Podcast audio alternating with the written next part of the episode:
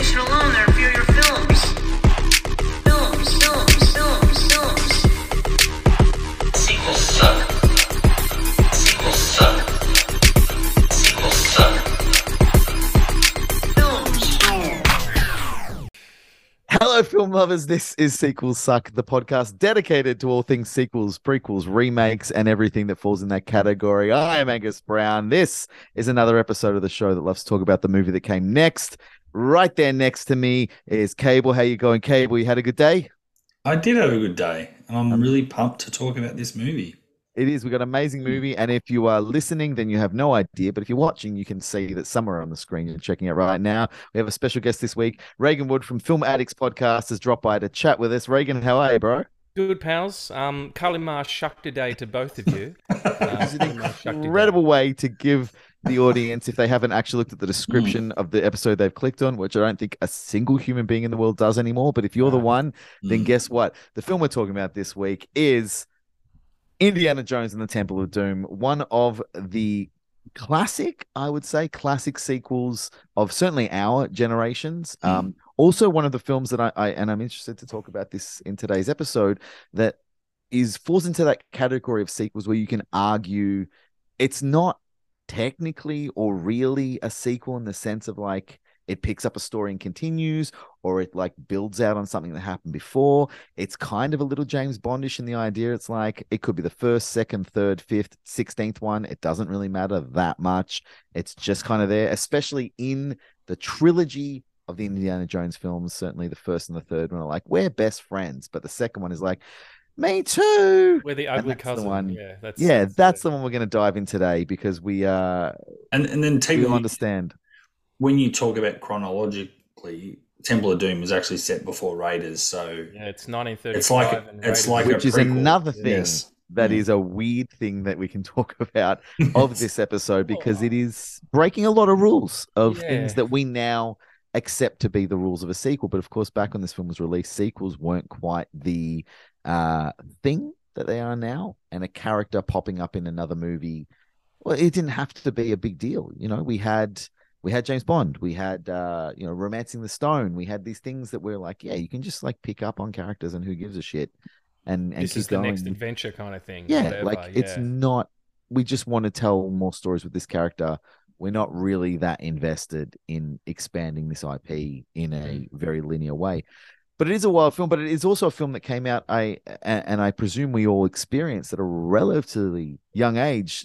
Is this a film, Regan, that like that you cottoned onto when you were a kid? Is this something that came in later in life? How how did you come about Temple of Doom for the first time? I, it's like Jaws. I don't remember not having seen it. Like I don't remember my first instance of seeing it, but we had a VHS copy taped off TV, which is why I was talking to Cable the other night when I was rewatching it. I know where the ad breaks were yes. Um, because that's where you press pause and you wait, and then you The come true "You do it sign of an '80s film lover. Oh, Yeah. absolutely. And I mm. had on the side of it, it was Indiana Jones. I wrote in full Indiana Jones and TT of Doom. I don't know why I thought TT. I just needed TT for the temple and then not do that with the rest of the words, but that's what I did. And that tape was worn out. Like I watched this thing every weekend for, for years. And I it was the first Indiana Jones movie I saw, and it's still my favorite. I know it's a problematic favorite, like I was saying before we started, but uh, it just it ticks a lot of boxes for me. I don't know.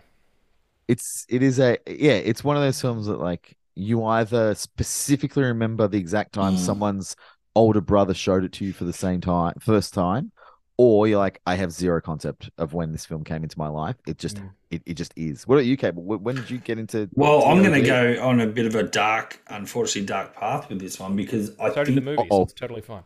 Yeah, so I know prior to 1990, I and, and this is obviously the era of Crusade came out in 89. These movies, like Regan said, were replayed on Channel 10 yearly. And I remember seeing parts of the movie, but I had never watched the full thing. And I remember it was coming up. So me and dad and my sister were going to sit down and watch it. And we were watching it, and probably halfway through, uh, phone rings. And back in the day, you couldn't silence a phone. A phone rings. And unfortunately, it was a bad situation on the other end where someone had passed away. So then me and my sister were rushed off um, uh, to a friend's house, um, and my dad had to attend that incident. So for me, um, and what you know, obviously, a lot I, in that situation, I lost an uncle, so and he was my favorite uncle. So I've never had a great feeling about the Temple on Temple of Doom. Unfortunately, for a long time, like it's one of those ones I don't. Unfortunately, that's not the movie's fault. It's just when you have something like that happen, you'll always remember that. So you attach an association to it. yeah, and I guess that's with. I mean, movies for all of us are subjective, but I think sometimes depending on your mood, like a movie could be good, but you just don't enjoy it because of the mood you're in or what's happening in your life at the time. And alternatively, it could you might be needing something uplifting, and you see it, and it's you probably put a movie on a pedestal that might not, not might not need to be on a pedestal. So, Yeah. um, yeah, unfortunately, I didn't want to have to go down that path, but that's unfortunately what happened. So, I think for a long time, this is also unfairly, or you know, I, the Indiana Jones movie I've definitely watched the least out of the original trilogy. Really? Yeah, oh That's yeah, wild. Because I feel I don't know why, but I, I feel like for a lot of people that I speak to about the Indiana Jones movies, this is the one that kind of by choice or by accident is like the most rewatched of uh, rewatched of the three. Like it's the one that people are like, oh yeah, I've seen Temple of Doom like a hundred times. I've seen Raiders twenty times. I've seen Last Crusade like fifty times. But Temple of Doom, th- something Oh. that like I have a vivid memory of, and I don't know if you guys have this as well. And it is part of the reason that I've seen Temple of Doom so much is I I don't remember the first time I saw it. I just know I saw it. I knew I liked it. I knew I liked Indiana Jones. I have that in my head. And then when I was about, I'm gonna guess like seven years old, McDonald's Yes. campaign hmm where you could go and order a meal. I don't know the exact meal, but for an extra five ninety nine, you Mm. could buy a VHS copy Yes. of first Raiders of the Lost Ark, and then like a week or two weeks or a month, however long later, Yeah. then it was Temple of Doom, and then a month later it was uh the Last Crusade. And Mm. I got really excited about that, and I got Raiders of the Lost Ark, and I got Temple of Doom, and then for whatever reason the Cosmos prevented me, I didn't get the Last Yeah. Crusade, and I Mm. watched them both, and I'd seen them both, and I watched the first one, and this is the weirdest sense memory I have. You know, when you're a kid, something locks in and you can't undo it. So I was staying at an aunt's house, and this aunt had no kids. And that's important because when you have kids, you understand like kids want to eat food a certain way and they can't articulate it.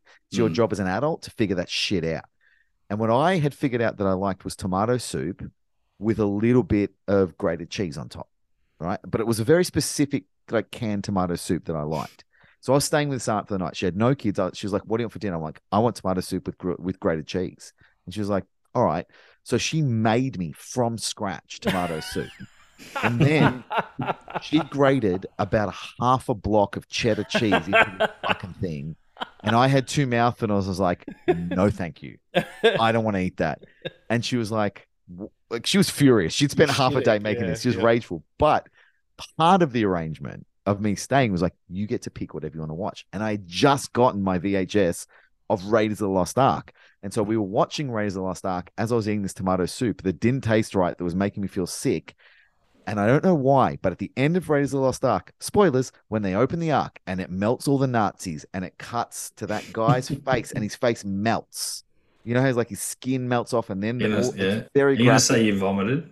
No, I'm gonna say that when his skin melts and it's the red with the milky Yeah. white and all that looked exactly the same as the tomato soup I was eating. And to this day, I cannot watch that scene without my stomach doing like a little flip and being like, oh, bad tomato soup. And I feel physically nauseous because of that sense memory. So as a result of having that sense memory and never getting Last Crusade, I only watched Temple of Doom for like 15 years. I was like, that was the only Indiana Jones according to me. So in my mind, it is by far and away the superior film. And not for any like tangible reason. And I didn't even realize till I was in my 30s that people are like, Temple of Doom is like shit, man. Raiders and Crusade are great, but Temple of Doom is. I'm like, what the fuck are you talking about? And I've realized it's tomato soup and McDonald's that have led me to believe Mm. Temple of Doom is the one. Did you guys those get two things. McDonald's Those two bit- things have fucked up a lot of people. You know, tomato soup and, and McDonald's. That's it's been a Mm. problem. Yeah. Somebody loves ruin. Did you I guys do remember have that the though, and VHS? I think they did the same thing with Back to the Future. Yeah, probably. I Yeah. never, I never Mm. got those, but I, I def- remember having those VHS tapes. I definitely remember, yeah, the Indiana Jones. I'm gonna even have a stab that was 1994. Ooh, That's a good. Because I feel like I was living in Queensland when that happened. But anyway, I'm afraid that's, it was 1991. 1991. Really? The McDonald's did their Wow. promo. Yeah, yeah. I just looked So it it would up have been on- just after Crusade came out then. that yeah, seems that's really probably close. why they That's did it, to really try and close, though. Yeah, according uh, according to Reddit, anyway. Oh, yeah. Uh, in, Oh, uh, the, in the, the ultimate source of information on the internet.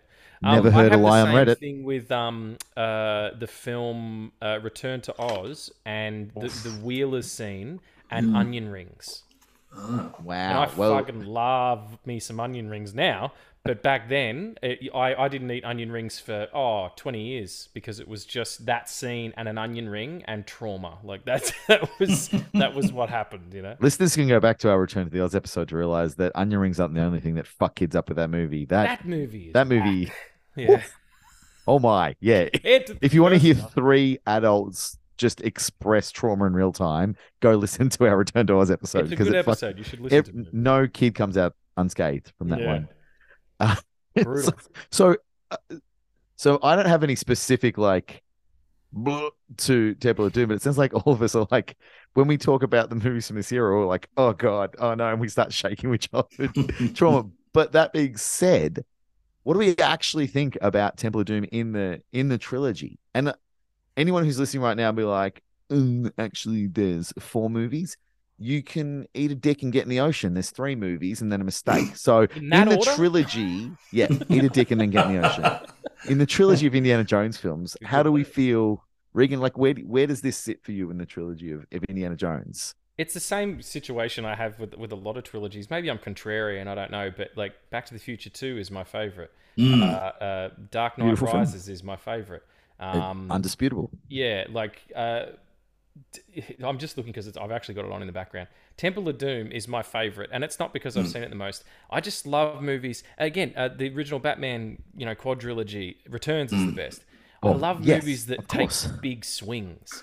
Yeah. You know, this was a really culturally insensitive, Mm-hmm. you know, a big swing. Like compared to the first one, it starts with this cold open, which is basically not only Spielberg making, um, you know, uh, uh, East Side Story, like doing his Busby Berkeley number, um, but also doing a Bond James Bond, yeah. doing a Bond cold open, and then you know, and then also the the the inciting incident of this film that's that kicks off your second act in the script is the kidnapping and enslavement of children. Like it's it is it's some big stuff going on. A, a homie gets his chest opened up and a heart ripped out and flames and a Mola Ram and Shalimar Sakti Day or whatever the hell it is. It's just it's just firing in a lot of places. But then and and and you know there is some grotesquity and all that kind of stuff. And and yeah as i said there is some insensitive stuff. And look everybody knows we don't need to talk about it. Everybody knows if you've seen this film it doesn't hold up you know in terms of you know with with a 2023 lens. So that enough said about that. But um you know the idea of uh, an indie with this young boy this beautiful and they're not father and son it's best friends you know and it's not weird it's not batman and robin it's just these two lonely people, lonely souls who found each other, and that and they're both so good together. And and one of them has a fucking Oscar now, which is hysterical. I mean, yeah, pretty pretty wild that we're chatting about Indiana Jones and the Temple of Doom in 2023, Mm. and between Harrison Ford and the little kid from Temple of Doom, the little kid from Temple of Doom has the Academy Award. Out of the two of them, I mean, Yeah. Harrison must be like motherfucker. Like, what? Where's where's? I don't know. I feel like I feel like Harrison's got the money and he's just fine with that. he's got like, the money. He doesn't have to do the press tours and the the begging. he's like, I'm just going to keep on being Harrison Ford. You go do the year and a half long campaign to get your shiny little statue and hope it leads to roles. I'm Harrison fucking Ford. Yeah, exactly. He seems to be having a good time. With He's having a great. But I definitely, it, it's it, it is my favorite. Um, I just love the the stanzas of it, like the the different action beats. Mm. It's a perfect three act structure. Um, and and it just and I love Raiders. It's it's one of my favorite. It's always I go and see it at the Astor if it's playing. You know, it's it's spectacular. I've got a poster of it right there. But Doom just there's something else going on there that that's good for me. You know. What are you, Cable? Is it is it in there for you? Is it number one? Is it is it a contention, it's- or are you like, it's- eh? No, it's not number one. It's probably yeah. Well, if I rank the three movies, it's the third one. But it's not even. It's not that far into three. It's just almost like splitting hairs. Crusade's my favorite. So Oh yeah. Um, but I have to agree. When I watched it the other night, I was like really impressed. Like I, I have seen it a few times in the last couple of years, but even putting it on, like Regan said, it's like really perfectly. You know, the all the beats, it all works, and even it's just the little set pieces and the gimmicks that I, I love probably, and I think it more memorable than Raiders and Crusade. Uh, I feel like even at school in the playground when you start all the kids start seeing all these movies and you start talking about it or if it was on saturday night on channel 10 the, the next monday i feel like a lot more people talk about the stuff in temple over the other two movies if that makes Well, sense. Like I feel like lot, like the booby traps and, and them being stuck under the you know in the when they're collapsing um what you know with the spikes and all that. And, Yeah. uh, willie has to sort of save them and you know just everything about them, the heart being ripped out. I just feel like there's so many more like almost like water cooler moments to talk about compared to the other two movies i could be totally wrong there too but No, I just think you're like- right. I think like Yeah. Temple, if people think about, if you think about Indiana Jones without thinking about a specific movie, Mm. I think for 99% of people, the first thought that comes to mind is either the heart being ripped out of the chest or the bank- guy with the katana being like, wow, wow, wow, wow, and then he just fucking shoots him and walks off. Um, but I think like if you break down the movies, like if you think about Crusades, you probably think about like, oh, I found out he was named after the dog, and also there's a Knights Templar guy in there for some reason. Like Mhm. those are the things that kind of pop up. If you think about Templar Doom, you think like booby traps and fucking hearts on fire, and you think about this crazy opening number with the hottest chick you've ever seen in your life at the time. Oh, if you Kate think- Capshaw, like If you think about the first one, you're like, you think about the fact that Indiana Jones could literally not show up, and that movie's exactly the same movie. So Mm. it's not, yeah. It's not, it's not like it's a moment where it has more.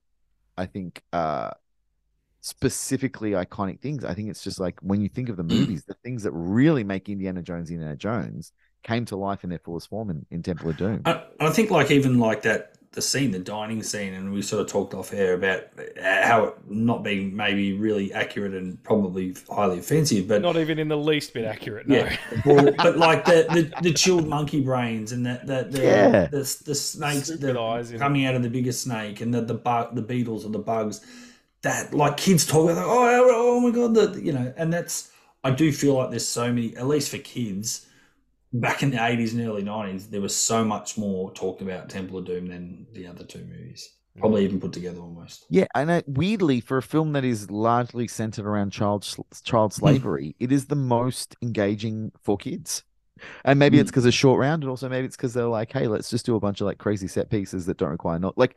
For example, the opening. Like, I always loved the opening when I was a kid. I was like Mm. singing, dancing, big shootout, jumps in a plane, falls asleep, plane crashes, have to fly out of the plane in a fucking inflatable. But I never, as a kid, like clocked one of the greatest jokes in any of the films where he like better like next time he gets in and closes the door and he's on the guy's plane yeah and like you Yeah, only know if you Lao read Shay. Yeah you're like oh that is a perfect joke but as a Mm. child you don't know that you don't know anything Mm. about it you're like he's about to fall asleep and then wake up and have to fly uh, an inflatable boat out of a plane so there's so much going on that you can just love You get the beautiful um, Harrison because I, I think Indiana Jones is in, in the same uh, uh, heroic sphere as John McClane is in those first three pictures. Like he's completely outmatched. He's not really very good at you know looking after himself. he's not Um, that smart yeah, and and Indy's also got this thing where, and you see it more in in in Crusade and Raiders. He's kind of just a book nerd. Like he likes Mm. that sort of all this adventure shit is just have a happenstance, you know. Like, accidental and and there's the part where he's in the plane. There's no one there, and he sits down and looks, and and and Willie goes, "You know how to fly a plane, don't you?" And he goes, "No." Do you like just? It's so sweet and silly, and he's so um out of his out of his realm of of dealing with things. He's normally at a school, you know, dealing with annoying students who are all in love with him. But hmm. here he's dealing with, you know, devil cults and shit and fighting huge big burly dudes and, you know, squashing them in big wheels. But hmm. I, I think that's that's the charm of this. You see more of that in this. He's not as well put together. He's just kind of making it up as he goes. And it's funny because I think like the closest we've ever gotten to replicating that kind of hero in a film since is probably like Rick O'Connell in the Mummy movies. But if you Oh, like, yeah. if you side by side them, he's almost the antithesis of Indiana Jones because Rick O'Connell he's not a book nerd guy, but he can handle any situation and he's good in it. Yeah. Like when mummies come to life and he has to deal with it, he's like, here we go again. Like, all right, I guess I got to fight some fucking mummies, and he's not phased. Whereas Indiana Jones is scared of snakes, Yeah. let alone Mm. cults and Nazis and fucking immortality. like Like this Nazis again. Then yeah. way above Mm. his fucking pay grade. Yeah. But Mhm. yeah, whereas Rick O'Connor's like, all right, let me get my gun and go to work. Indiana Jones is like, whoa, I just want to run away. And we He's the alpha. forget yeah. that over time because we associate him with being the the swashbuckling hero, and he's just not. Mm. He's like the Mm. accidental hero, and we've lost that to time a bit. And I think that's Mm. probably part of what was lacking in the the the mistake movie that we don't talk about, where they forgot like he's not meant to be the guy. He's meant Yeah. to be the guy who's like, you got to be the guy today. He's like, I don't want to be the guy. It's like you're the Yeah. guy. Um, and it is, it's really interesting to think about. Like at, at time of recording, none of us have any idea what the fifth and alleged final installation of the Indiana Jones movies is going to be. Um, we don't know what Indiana Jones looks like in a 2023 film. We don't know what kind of version him we're getting, but presumably we are going to get a, a very, very different Indiana Jones, who's probably going to be a bit closer to a James Bond or a, an Ethan Hunt or a Rick O'Connell, who's like, you know, I, I guess I've got to go save the world, and he goes in and he's somehow perfect at it, as opposed Even to the he's 80s. 108. Yeah, as opposed to the the Indiana Jones that we grew up with, who was like, I just want to do some research for science. Mm. Yeah. I don't want to fight aliens and save the world. That's not my fucking bag, belongs man. in a museum. That's his whole thing. Exa- He's that's it, that's preserving it. history. You know, he Mm. doesn't want to fight. Yeah, yeah, aliens or whomever it is dialing the destiny. I, I will say though, having seen that that trailer a few times, because I, I I'm not precious about movies at all. Like I'm I'm I'm fine for them to try whatever. But there's something about Indiana. He's my favorite movie hero. This is my favorite trilogy. Um, you know, I go back to it almost a couple of times a year. I just think they're perfect films, and and I'm a little precious about it. And when when the fourth one came out, I was like, this is this is not what I was looking for. And I didn't take it personally, but I was just like, that's that's not the one. I mean, to get up and hate every morning sounds exhausting, so I don't do that. no, This new one, I was like, what are we doing? Like, come on, he is he is really old. Like, He's a very old recast, man. just do it, do it like Bond, make do another thing, do another adventure. And then I Mm. watched the trailer, and that fucking John Williams score has Mm. been he's he's redone it so that it sounds. It sounds like the last time. No, it Yeah. just sounds Yeah. lamenting, you know, and it Which is sounds what like John yeah, Williams the hero so well. theme is turned into a goodbye theme, and I'm like, oh, John, you fucking got me, mate. Like, it's just, I'm ready, you know, whatever. yeah, there's there is something similar that happened in, uh, and ninety percent people who are listening who don't care, but I don't care because I care. But there's something really similar that happens in Marco Beltrami's score at the end of Scream Three, and there's a track at the end of Scream Three which is called Sid Wears a Dress, where it's when she's back at their house and Kincaid's, and everyone's there and they're watching a movie, and it's like they've they've beat it. And at the time, of course, everyone was like, "Yeah, this is a trilogy. This is a concluding chapter trilogy," and the score is like every note you've heard from every Scream movie so far, but done in a way that's like this is goodbye and you Mm. listen to it and you're like i want to cry like it's up there with the the final sting that john williams does in jurassic park when in the helicopter looking at the birds it's like oh this is the end of something big. You Mm. did it.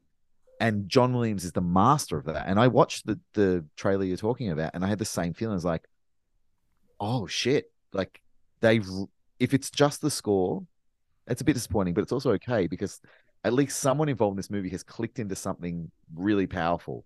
They and if know the what rest of the movie Mm. yeah is on board and harrison ford like his whole press around this is this is it. Number five is the end. There will never be another not not will i will never do another indiana jones movie. There will never be another indiana jones movie. And of You course reckon? that's what the press well that's what he's saying. And of course the press junket wants that because the studio's like we got to find a hook. Like if we're going to put an old man as the star of an action movie how do we get butts and seats? It's like well we tap into the fact that everyone who knows this character is going to want to come and see this because like oh this is the end mm. of this story that's been going since 1982 is that when raiders came out Raiders were 81. 81 Mm. yeah, like since 1981, the people who have paid attention to this character have lived with it. And like you said, Regan, like you watch this trilogy yearly, and Oh, yeah. most people who like Indiana Jones do the same. Like I, I don't know about you, Cable, but I certainly at least one of them, usually Temple, but at least one of them I will watch Yeah. minimum once a year. Oh, 100 percent. Usually twice. Like I'll try to get through a trilogy once a year. If not that, I'll at least get through a few. I was going to make a Kingdom joke, but I won't. Um, Hang on a second, just before you continue. Excuse me, a a bunch of giant Blu-rays behind you. Is that is that the spine of Indiana Jones and the Temple of the Crystal Skull, Kingdom of the Yeah. Crystal Skull? You It- it- turncoat motherfucker! Oh, that's Ah. that is that is a flex. I'm sure of it. You did that on purpose.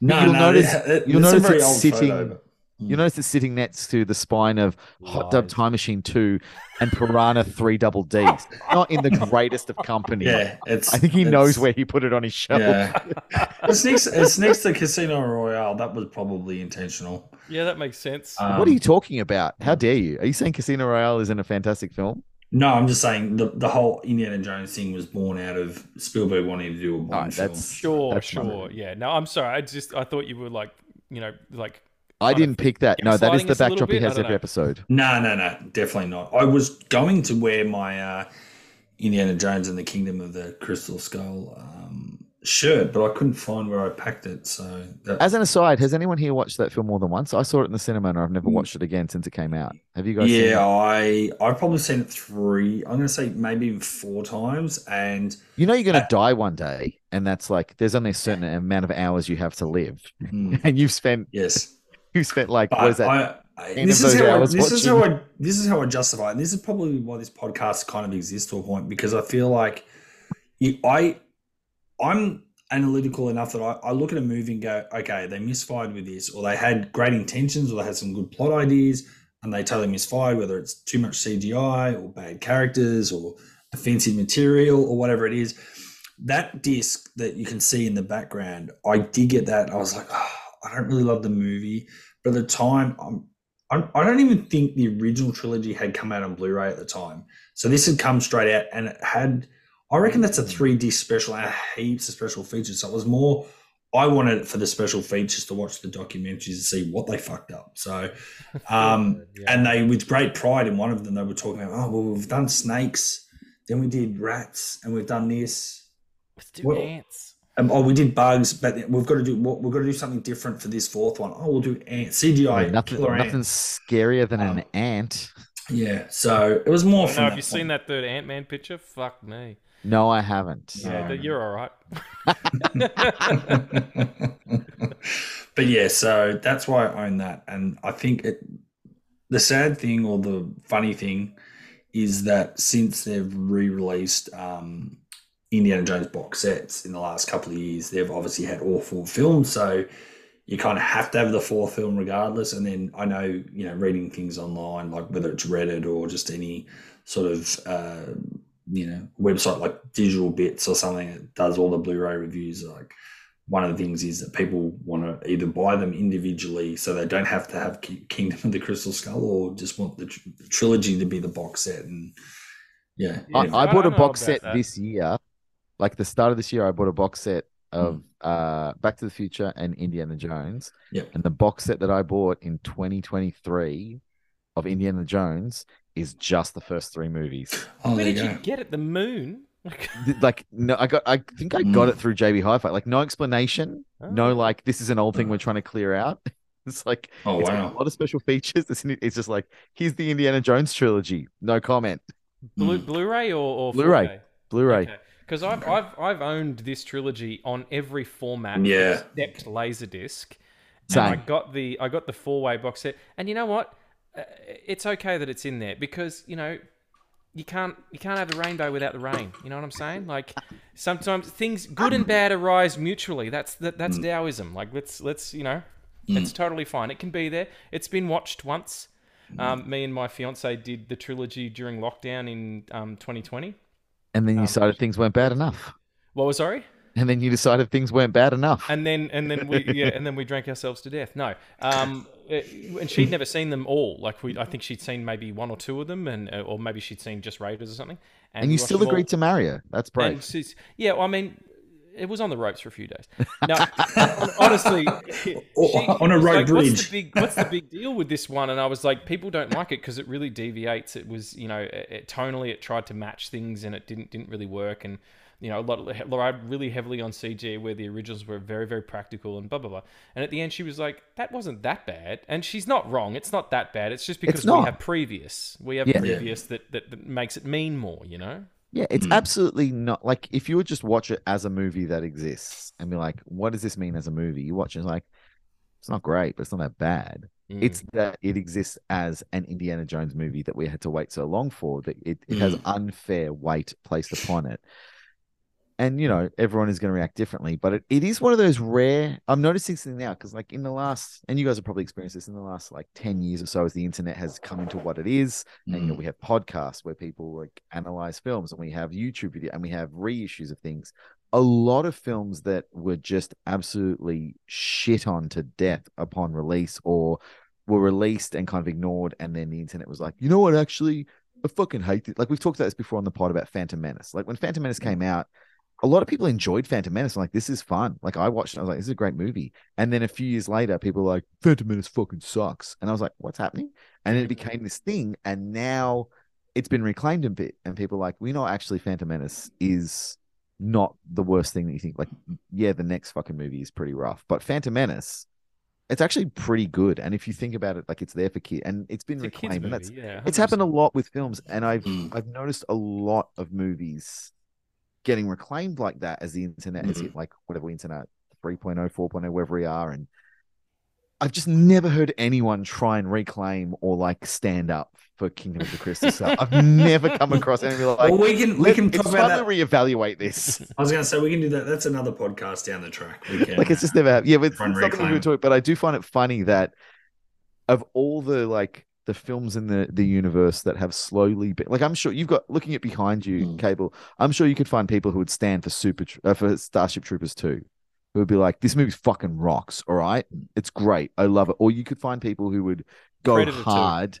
for predator 2 or Predator go 2 hard for like die hard 4 like Mm. i'm sure there are stands out there be like die hard 4 fucking rocks and everyone's wrong I've never, I've never come across anyone who's like, you know what, actually, the fourth Indiana Jones movie is really underrated and it needs it needs to be respected. Like, no, everyone's like, we're just gonna Yeah, because gonna then they move all of a sudden like get disappeared like Jimmy Hoffa. Like no mm-hmm. one will stand for that shit, man. even Spielberg. I feel like Spielberg is like, I don't know what you're talking about. There's three Indiana Jones movies and then the new one. I don't. I, what are you talking about? Mm. The Shia what? The what of the crystal? What? shit about it, and it was like, get, yeah, good luck not getting cast by him again. Shit. Well, you know what's interesting is like when I watched it, I'm like, I don't even, I, I don't mind Shia LaBeouf in that movie. Like, he's Hmm. fine. Mutt is that his name? Mutt. Yeah. Mutt's fine. He's he does what he's supposed to do in that movie. It's like, yeah, fine, whatever. good actor too. Yeah, he's a great actor. He, he's he's like he's fucked himself up. He's a good actor, but in that movie, I'm like, yeah, Shia LaBeouf's fine. He's not the problem with this movie. No, The no. friggin' Big idiot. everything else is the problem with this movie. Anyway, but we're talking about Temple back of to About Temple Yeah, of to Doom. Yeah, Temple we're, of we're a bit, bit distracted. Sorry.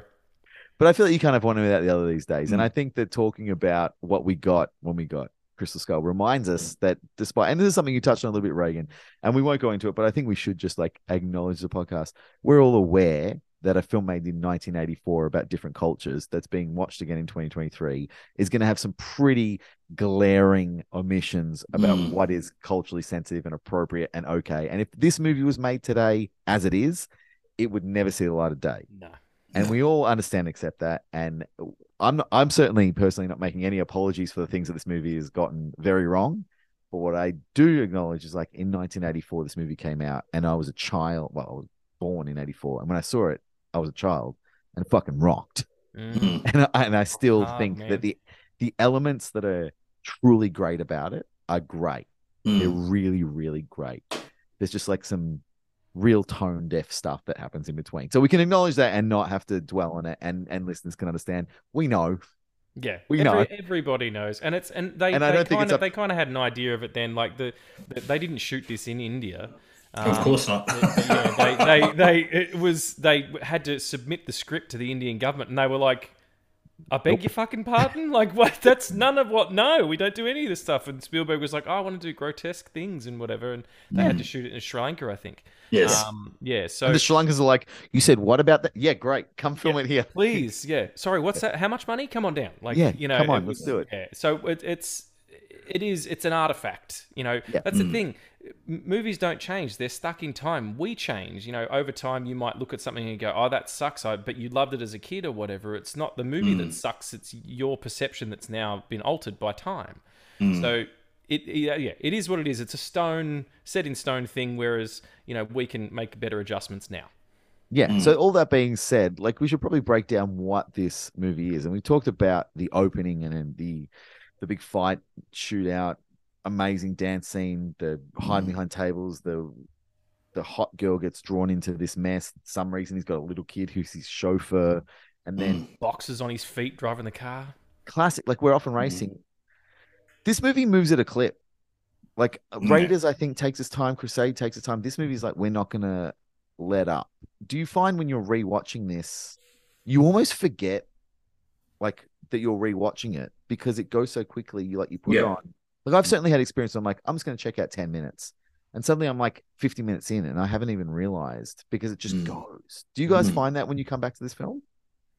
Yeah. it's one of it- those ones where I sort of, it, all of a sudden, you, you're in. By the time you get to Pankot, and then you're in the thing, and then they have that beautiful uh, uh, sort of you know seduction scene where he insults her by saying it's you know it's a scientific um, research. I'll, I'll tell you in the morning, like about you know she said you'll never have better.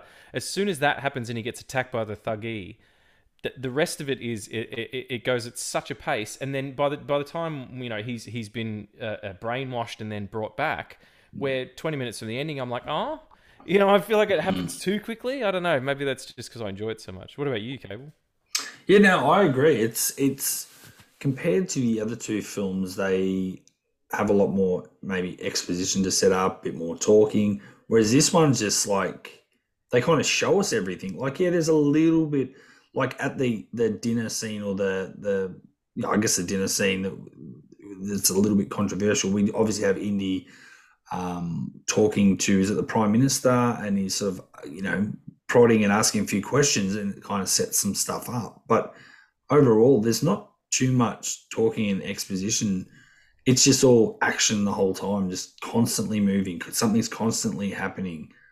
Um, and yeah, you're right. It, when I was watching the other night, I couldn't believe how quickly it flew by. Mm, Um, and again, last hour, just and and the great thing was I was yeah I was never bored. Like you know sometimes you can even a movie you've seen maybe 50 times you might look at your phone or whatever. It was never that. It was just like fully immersed in that world. And um yeah it was like oh hang on this is going by so quick. And you feel like you're almost thinking oh hang on no, they still got to get to the bridge yeah, have yeah. that, and then it's like, oh, wow, you know. at the end there, yeah. the, the, the one thing my recollection though is the actually the mine cart scene or chase i couldn't remember that like it was still went really fast but i couldn't remember it actually lasting that long as well. I felt like that was my memory as a kid was that was quite a brief brief scene but it does actually go for a little bit and then obviously then the water's coming and all that sort of stuff but It's got really intense beats. That last Mm, sort of you know half of the third act, it kind of builds up. I just want to go back Yeah. really quickly though, because we talked about um, you know the fact that this is set in 1935. Mm. Raiders is set in 1936. So within a year, not only did both of these incidents happen to Indiana Jones, which would be reason enough to give up archaeology altogether, but also what the fuck happened to Short Round? mm. Like he's not in Raiders. And What did did Indy sell him? Like what happened? Like is he where's where's the kid now? You know, and Willie this as well. Like there's no mention of Willie in the other. One. I mean, no, they didn't know obviously, but story wise, it's a little complex. There's some. Well, there is there is the the long held uh, rumor that in um, Temple of the Kingdom of the Aliens who love to come you in know the name of it. Kingdom Kingdom of the Crystal Skull. That, uh, uh, allegedly in the original draft, uh, there was a, a throwaway line where someone talks about when he and um, Indiana Jones like, yeah, last I heard she married a big shot director, as like a little nod, nod, wink, wink to the fact that Mm. Kate Capshaw married a big shot director. Um, and that was how they explained why she never came back again because Okay. she went up and got married. But the, I, I I couldn't find it. I don't know if you guys found this. I couldn't find an email reading any time that in uh either Raider, uh, sorry, in uh, Crusade or Crystal Skull, anyone ever attempted to explain what the fuck happened to Short Round.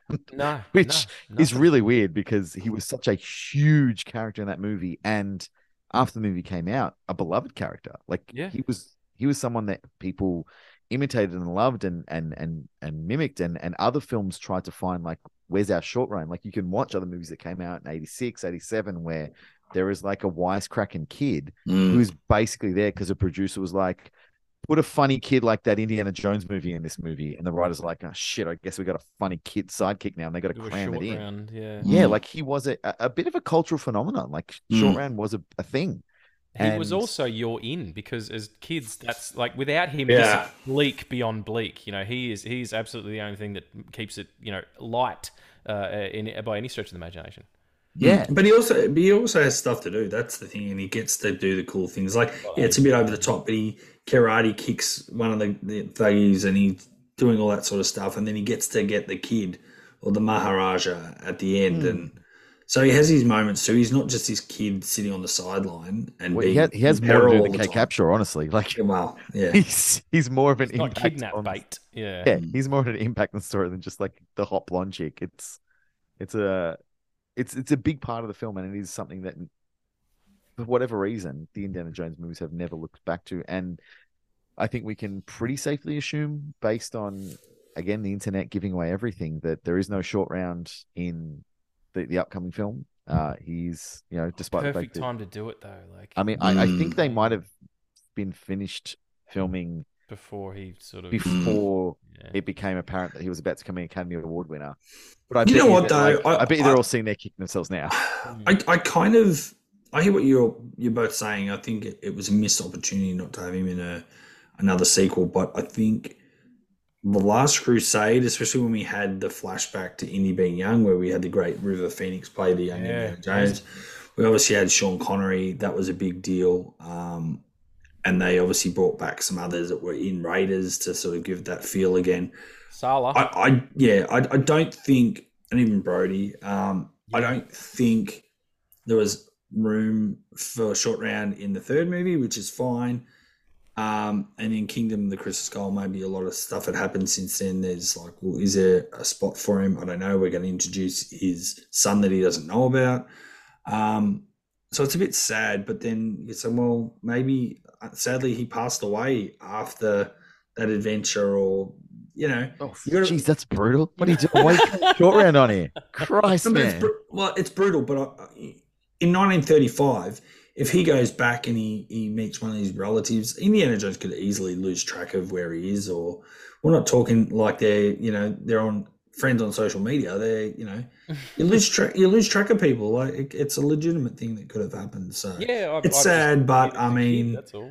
I just think if we had have had him, it would have been like again if this new one had him in there or was a throwaway line. It's like, ah, it's bit, is that now fan?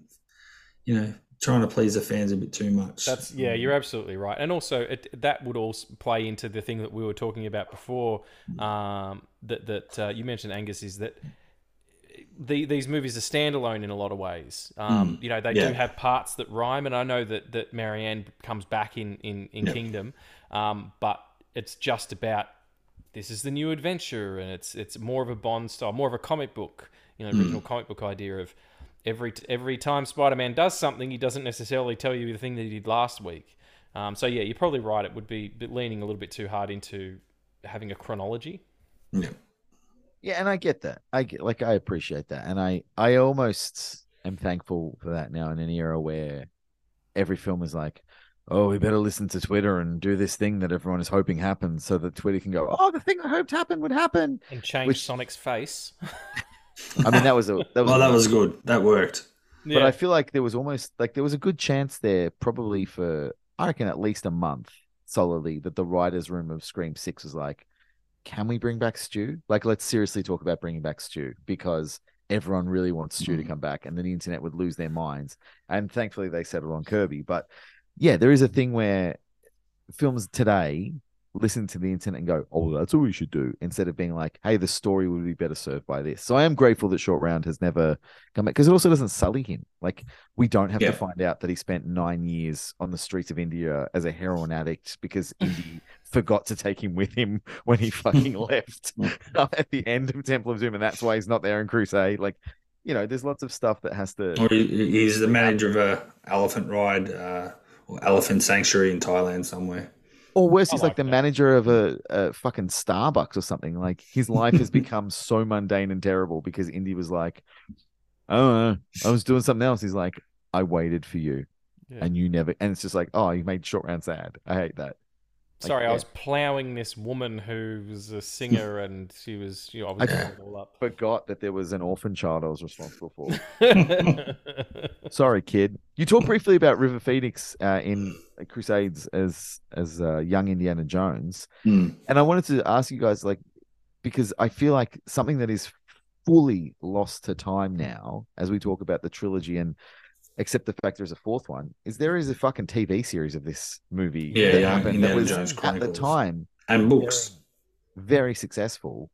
That just is not a thing. Like, do, was was this a thing for you guys growing up? Do you remember Yeah. watching? Sean Patrick Yeah. Flanery. man. Yeah, well, I was going to say good, good memory. Do you- Um, did you watch the I, reboot I, I can that put my happened in hand up. 2002?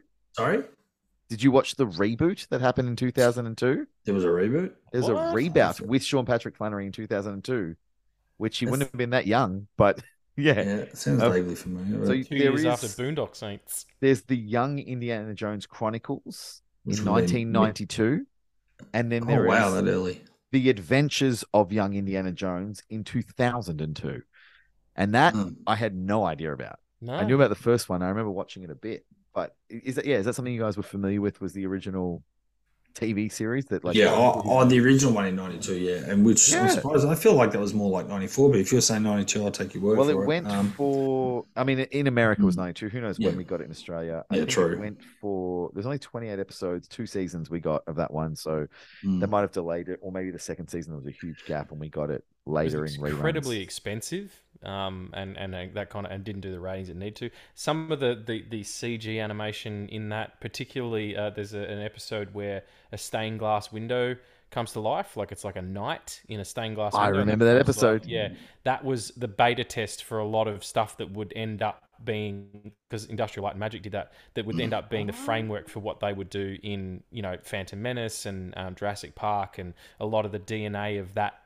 idea um, came from that show. So it's important cultural touchstone, even if it isn't that you know well thought of. Well, is is that even really readily available, or is that another thing that Disney have kind of just hidden it away? anywhere. I can't Yeah, find it okay. anywhere. I think you would have to procure it through alternative means. I was going to say, I, really I, you know, going back to what you know, similar to what we were talking about in the Evil Dead Two with my uh, obsession with DVDs and and that sort of technology. I do vaguely remember early days DVD. There was a, definitely a Young Indiana Jones box set at some point, but I'm talking really early 2000s. So I know you. I could rent it f- on VHS. Yeah. video store as a kid. I beyond that, I couldn't Yeah. tell you where or when. Which is sad because I mean, especially if the new movie's coming out, you want to try and introduce, or at least have us old fogies go back and watch that stuff. It's there, and then introduce people to Indiana Jones and have that extra stuff. I mean, I do find it Why it's not fascinating. on- this, streaming services. I don't know. yeah, in this age where like everything everywhere that ever existed is owned by some company that now has their very own subscription service, and even if Mm. Disney doesn't own the series, like Paramount someone, Plus should.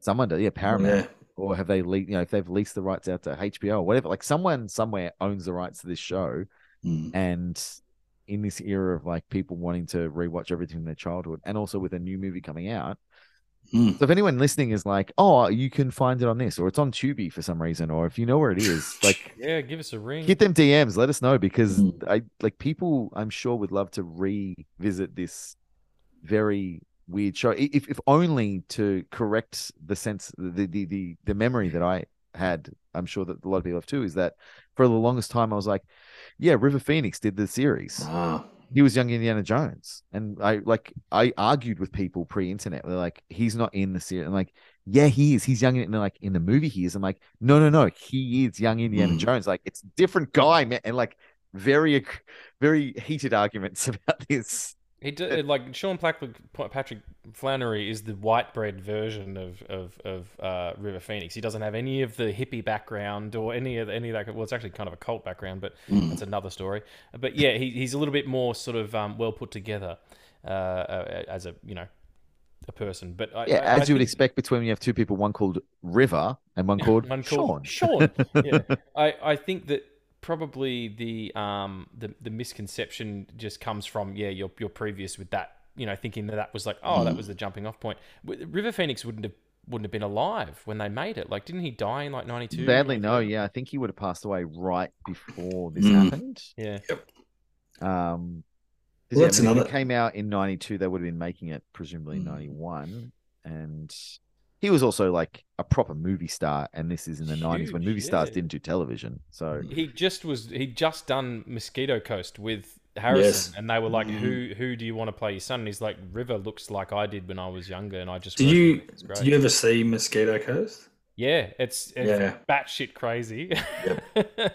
but I mean, I, am a big Harrison head. Like I'll watch anything with him in it. You know. Yeah. '93. I, I still remember that. I feel like that was that's a movie that never gets talked about or mentioned ever. Um, but I still remember that being a really big release on VHS or release in video stores because I remember the poster, I remember all the copies. I remember Dad hiring it and watching it because it was Harrison Ford, so we were allowed to watch anything with Harrison Ford in it, pretty much.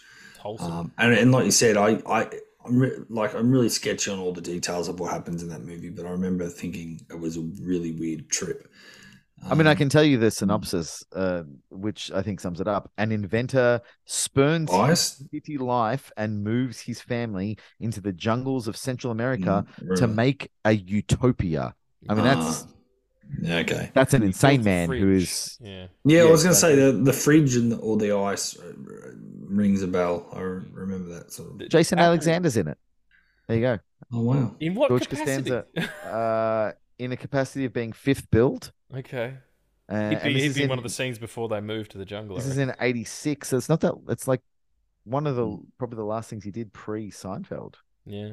Mm. So there you go. You, if you want to see George Costanza in the jungle, I guess. Um, yeah, yeah, three years later, he was George Costanza. There's some Uh, flash fiction of that for sure. Yeah, absolutely. Maybe that's Um, where George was pre Seinfeld. The, the- yeah, it's they've just done a, a the Apple TV did a reboot of it with um Mosquito Coast. yeah, it's like a series though. Who's the who's Yeah, the cat who wrote Iron Man two? Um, he's a an actor. Um, Who but wrote? yeah, Iron he Man? wrote Iron Man two and Tropic Thunder, and uh, he was also the bad guy in Charlie's Angels. Ah, it's gonna drive me nuts. Not Crispin Glover. No, no, no. Maybe the second Charlie's Angels. Hang on one Hmm. Um, he was, uh, you, you know him. He, he was, he, he had relations with with. Uh, Not the guy that did the Predator. That was in Shane- Predator. Shane Black. no, Yeah, it's not not Shane Shane Black. No, that's Black. Iron Man Okay. 3. Oh, well, that's. I was thinking Shane Black's done an Iron Man as well. When you when you hear his name, We're gonna. Oh, that guy. like, oh, that dickhead. Yeah. Hang on. Okay, sorry. Justin Theroux. Was it Mm. Justin Theroux Justin Theroux. Yeah. Didn't who, wait? So who wrote? Uh, Theroux wrote the book though, of Mosquito Coast. So Uh, how?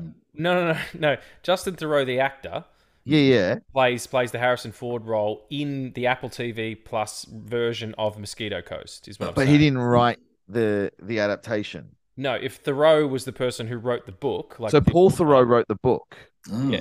but you're Okay, not saying well, just Paul Theroux wrote the book that Mosquito Coast, but but you're not saying Justin Theroux wrote the adaptation of the new one. You're saying he acted in it. he acted in it. Yeah, no, he wrote Right. Iron Man two and Tropic Thunder. That's insane that he wrote Iron Man 2. I didn't know that. Yeah, I can't think of a weirder person to write Iron Man. I guess Marvel was figuring some shit out. I mean, Kenneth Branagh directed Thor. Everyone for- forgets that. Like things were weird for a while there. yeah, They didn't know what they were doing. particularly unusual. But I think he'd come off um, you know, working with Downey on um, on Tropic Thunder. Ah, Ah, yes. I think they brought him in to do that, and he wrote Rock of Ages as well. The the Oh. um, Oh. That's a with, shame. Uh, what's his name? Tom Cruise. But yeah, so that, there's mosquito that all the way back round to that was Mosquito Coast going on there, um, which is a pretty baller film. Like I, I like it, and you're right. Harrison's good in all, at all speeds. Air Force One, that that movie is so good. That's nearly what we named our cat. You nearly named it Air Force One. Yeah, we were talking about it. We went with Paul in the end, but it was going to be Oh, another good movie. Yeah. That is a fucking fall from grace right there. It's Mm. like we nearly named you after one of the most badass films ever, but Okay, so- we named you after the mailman. I don't know. Well, no, it's Paul Paul P A W L Paul McCartney. Ah, Yeah, you see So thanks for joining us uh, this week, everyone. Uh, we don't need to talk anymore. That's the end of the episode because that's the worst thing I've ever heard. So we're isn't out. that um? See you later. We're done. I was gonna say it's so funny because there's a movie called Paul about an alien, and there's something to do with Atrocious. which. But the funny thing is, I'm pretty sure there's a joke in Family Guy about calling cats like people names, and the joke is that the cat is called Paul. Oh, really? Well, I I'm think pretty you're right. sure. Yeah. okay. Yeah, Adam uh, Adam West, who does Mayor West, he's like, "There's a Oh, cat yeah. called Paul," and he's like laughing, thinking it's the most ridiculous thing. I just thought it was go. really funny that if we, because we wanted to hmm. call one of them something weird, like Air Force One or Karate was another idea. Just call a cat Karate, and Why then don't you just call it them- What Lies Beneath? That's a great Harrison Ford film that no one talks about. It's, It's, a great it's, film. no, there's some sinisterness to it there. I, I, hmm. I don't know about that, but um, but yeah, it was. Uh, I just thought it was funny to have a cat named Paul, and and and, and it is. It's hysterical. What about Mm. Meow Skeeto Coast? That was right there. You could have done it. okay, that's the that's the joke of the show. Tick, we're done. Um, well done. You win. Now you're gonna rename your fucking cat. Yeah, that's not a bad idea actually. Well, speaking Sorry. of names, I did like the little uh, nod to Club Obi Wan, and um, Yes. I think did that did, does he actually call short round short round Han at one point? Like that's his actual name. I It's like a Wuhan sort of mention. I could have sworn I I'm like I'd never picked that up before, I- unless I- he's referring to somebody else. But he's not mis- he's not speaking Cantonese to him. Is that not what's happening? Mm, yeah, I can't remember. I'd have to go they back. they do have some back and forth. Like, Yes. you know, um, like on the bridge and stuff. But no, I did I didn't notice that because he introduces himself when he and he meets the prime minister. He's like, you know. Is you know short round, short round, like he sort Yeah. of you know doesn't Yeah. first and second name. So yeah, Unless he calls someone else Han, but I thought, oh, that's another nod, nod and a wink to Star Wars. But uh, It Anyway. took me the better part of whatever 30 years or something like that to realize that the chant is actually the guy's name as well. Mola Ram. Mola Ram Suraram is what they're chanting, but Mola Ram is Ah. the bad guy. oh, The one Oh, with Yes. it took me then 38 years to figure that out because I just found that out right now. Oh, So, really? Yeah. had no that- idea. I mean, that amazing actor with the Mm. painted head, you know, like it's got Yeah. that great line at the end where he's like, um, drop them, Mr. Jones, they will be found. You won't. Like just Yeah. just beautiful villain work. It's so Yeah. good. uh, something that- I don't know if either of you can confirm or deny this in your own research, but the like when I was researching this film, the most insane like bit of trivia that I came across that I can't unhear is that in the whipping scene where Harrison Ford is being whipped, like the production played a little prank on him where Barbra Streisand in a dominatrix suit came out and whipped him, no. telling him that he was being whipped Bullshit. for Hanover Street. But it's like the first time I read it, I was like, someone's just made that up. But then I read it like four different places, and I was like, have the other places just picked up this insane thing and ran with it, and now it's an internet folklore thing, or did it actually happen? And I can't find anyone who would justify. Allegedly, it was filmed, but I always presumed like if something like that was filmed, by now it would had Everyone to have popped up on a special features, because that is just crazy that that would actually happen, and no one would have I have a lot of questions about that if that actually happened.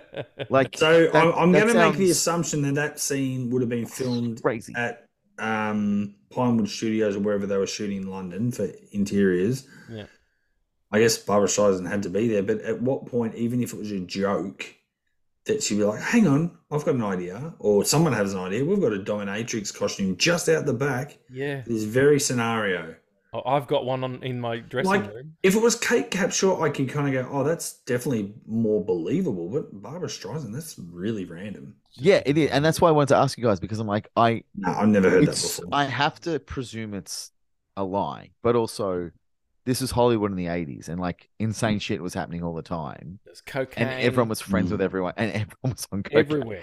So maybe like Babs did a few rows and like, yeah, I got a great idea, and she just like ripped off her shirt and had the dominatrix in her hands, like, let's go to set, and then just showed up and was like, Steven, bam, Mm. like this, and Steven was like, this would be fucking great, let's do it. Can and I- Steven Spielberg on cocaine. My God, that's that's that's that's bizarre. Um, Actually, can I that's, uh, confirm? allegedly, allegedly on cocaine. Mm. Speaking of whips, um, he's, he, he, Indy is getting whipped by his own whip. Is that correct? Yeah. Yeah. okay. yeah, that was always what I thought. Yeah. Like, same here. I was. that was see the kind that, of you the see bit. the thuggy pick it up. Yeah. you know, yeah. from where his stuff is. The, uh, the, that that's that's to, to me that sounds like a Richard Gere gerbil up the bum story. Like that's not Mm. that can't actually be true. The the biggest uh, uh, uh, um holy shit thing for me is they talk about it in the special features in the original DVD release. Um, during the fight inside of the um, the bedroom before, like where they're sort of both waiting either side, you know, is he going to come to me? Is she going to come to me? And he gets attacked by the thuggee um, Harrison was supposed to like throw this guy over, over his shoulder, and he hurt his back really badly. Yeah. and Herniated had to disc. have this amazing experimental papaya extract surgery done on his back. So Spielberg spent you know the better part of however long it was a month or something shooting with Vic Armstrong his stunt double and they did all of the fight at the end with the thuggy guy on the on you know traversing on the rails Yeah. thing with the rocks and all that and then just went back and plugged in all of um, uh, uh, Harrison's close-ups that to me as a, as a film producer that is like mind-boggling how they managed to do that because it's seamless like I, I mean you know Yeah. you know where stunt guys are in the 80s Yep. because you can see Yeah. it especially with high res and everything but to make it to make those reverses back onto Harrison match is i- i- that is a level of filmmaking prowess that I, I don't think I'll ever reach Yeah, Mm. and I think it's underappreciated. It was a bit easier, I think, than a lot of cases because if you look at photos of Vic Armstrong in like 1984 or 1983, like physically, he is Harrison Ford. He They looks the same exact, and his face is the the same same. Like it really, if you see them side by side, you would be like, Mm. and as anyone who's listening right now wants to Google, like, just look up a photo of Vic Armstrong and Harrison Ford. Just Google Vic Armstrong, Harrison Ford, 1984, and you'll see black and white photos of them together, and they really could be brothers, if not twins Mm. and it's I guess dumb luck that he had a stunt double who looked that much like him. Mm. So you look at it and go, "Oh yeah, of course that's easy," but you've you've hit like the golden point. Like, how does Harrison Ford come in months later and mirror what happened perfectly? Because I've never watched that movie and be like, "Stunt guy." yeah Like, you watch that, it- that punch doesn't match or Yeah, and you know, yeah. assume like, okay, it's Harrison Ford. He's not going to be doing all of this crazy shit. But there's no point in like, that's Vic Armstrong. That's Vic. Like I've Mm. watched it knowing that, like post knowing that information, be like, Can't like apart from the obvious that you know he's getting punched in the fucking head and thrown off Mm. something, and that's probably not Harrison. I can't actually tell you for sure. and also like it's just great filmmaking. It's Steven Spielberg. It's perfect filmmaking. Yeah, absolutely. And the more amazing thing about it is the fact that f- f- somehow this uh, uh, uh, horrible thing that happened to his back Mm. was remedied by something you put in smoothies. Like what the fuck? you know what I mean? Like that's that's bizarre. Papaya extract. Like I'm up I'm up for trying anything if it helps you. But shit, that's that's that's Mm. Look, absolutely as wild. as someone who regularly gets tattooed, I can tell you the number one thing tattoo artists will tell you these days is to rub like papaya that people put on their lips all over your tattoo, and it will really? heal Oh, faster. really? And it does. Okay. Like, Is it I just a have good put anti-inflammatory panthenol- kind of yeah, thing? well, yeah, it's a natural anti-inflammatory that also heals really quickly. And uh, you know, I've used every kind of tattoo balm and ointment under the sun. And the Mm. first tattoo artist was like, just put some fucking pawpaw on it, and the healing Did you goes rub a from, like, pawpaw like the fruit on your face? Oh, that's not it. That's not and then I'm I supposed to do. hit him up on Instagram like it's it's not doing shit, and he's like, no, no, no, like the actual extract, you dipshit. And I was like, oh, sorry, Michael. Um, yeah, but the the healing goes from like two weeks to like three days. Wow. Like, okay. just- well, that that makes a bit more sense. And Yeah. the other if thing you ever get well a is- burn, listeners, rub it on the burn, you'll be good the next morning. It's Okay. crazy shit. papaya is the way to go. Papaya. And talking about him and Vic being in amazing shape together, like Harrison Ford, he was 42. He was 41 Mm. when they shot this. Mm. He is just he is Absurd. snack man. Like it It's is absurd. He was not the way that people are now. You know, like not your Marvel that sort of No, like in the Yeah. way that he looks like he's 26. yeah, yeah. And he looks There's no way. Yeah. Like you look at him, you're like, you can't be in your 40s. That's absurd. Mm.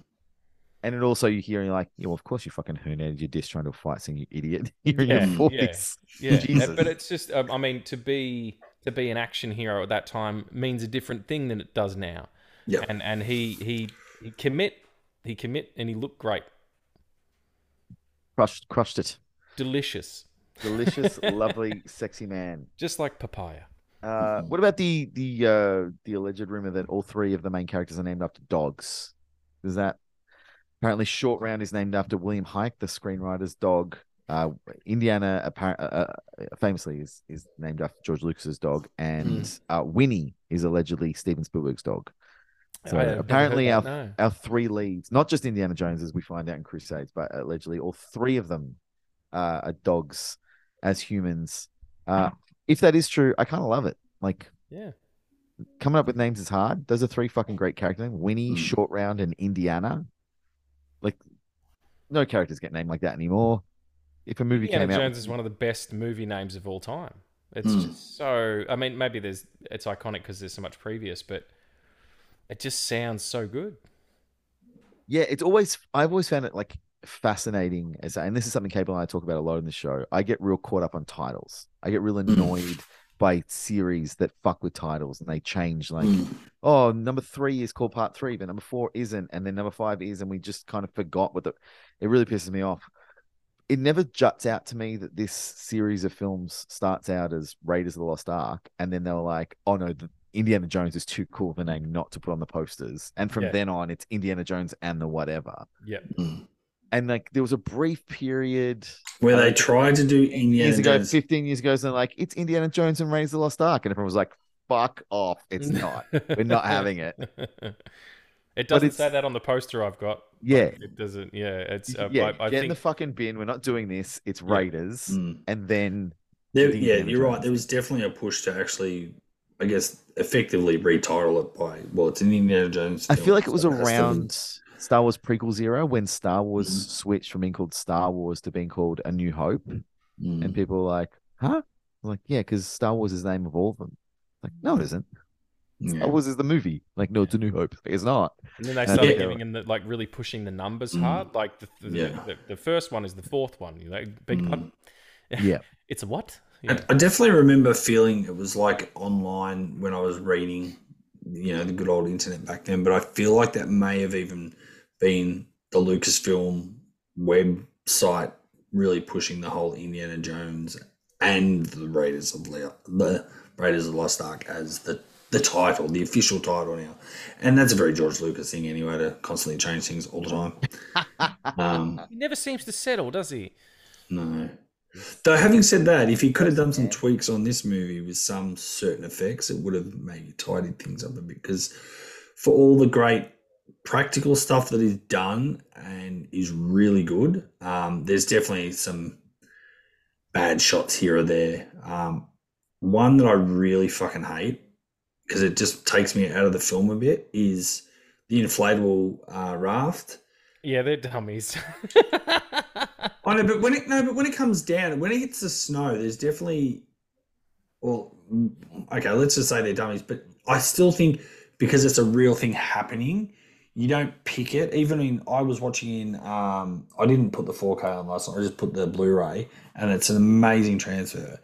But when you see the stunt doubles in the raft and it's coming down the snow, it looks real, and then you cross a couple of times we get a couple of shots of a close up of obviously the the real actors and it's clearly shot with a rear projection it looks fucking terrible and because it doesn't really match similar to what you're saying before they match up the stunt work uh, of uh, Vic Armstrong and Harrison Ford and it's seamless well these shots aren't seamless they don't feel like they match to what we're seeing in the real stuff and it kind of I, I know I understand the inclination. You want to see the real characters in that position. You want to see their faces.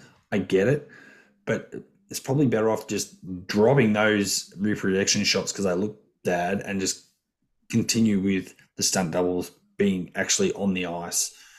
You know, flying down the mountain. Um, and then there is the part where it does drop off the cliff, and again, we can tell it's probably a matte painting. I'm pretty sure.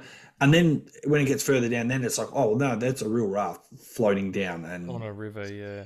Do you think Um, it's maybe not? Maybe the problem is because re- rear projection, you know, has a tendency to to uh, live in the scene quite quite accurately, especially if you're in a vehicle or whatever. Yeah. I think it might be early days of sort of blue or green screen that's the problem, and they just hadn't Oh. figured that out yet.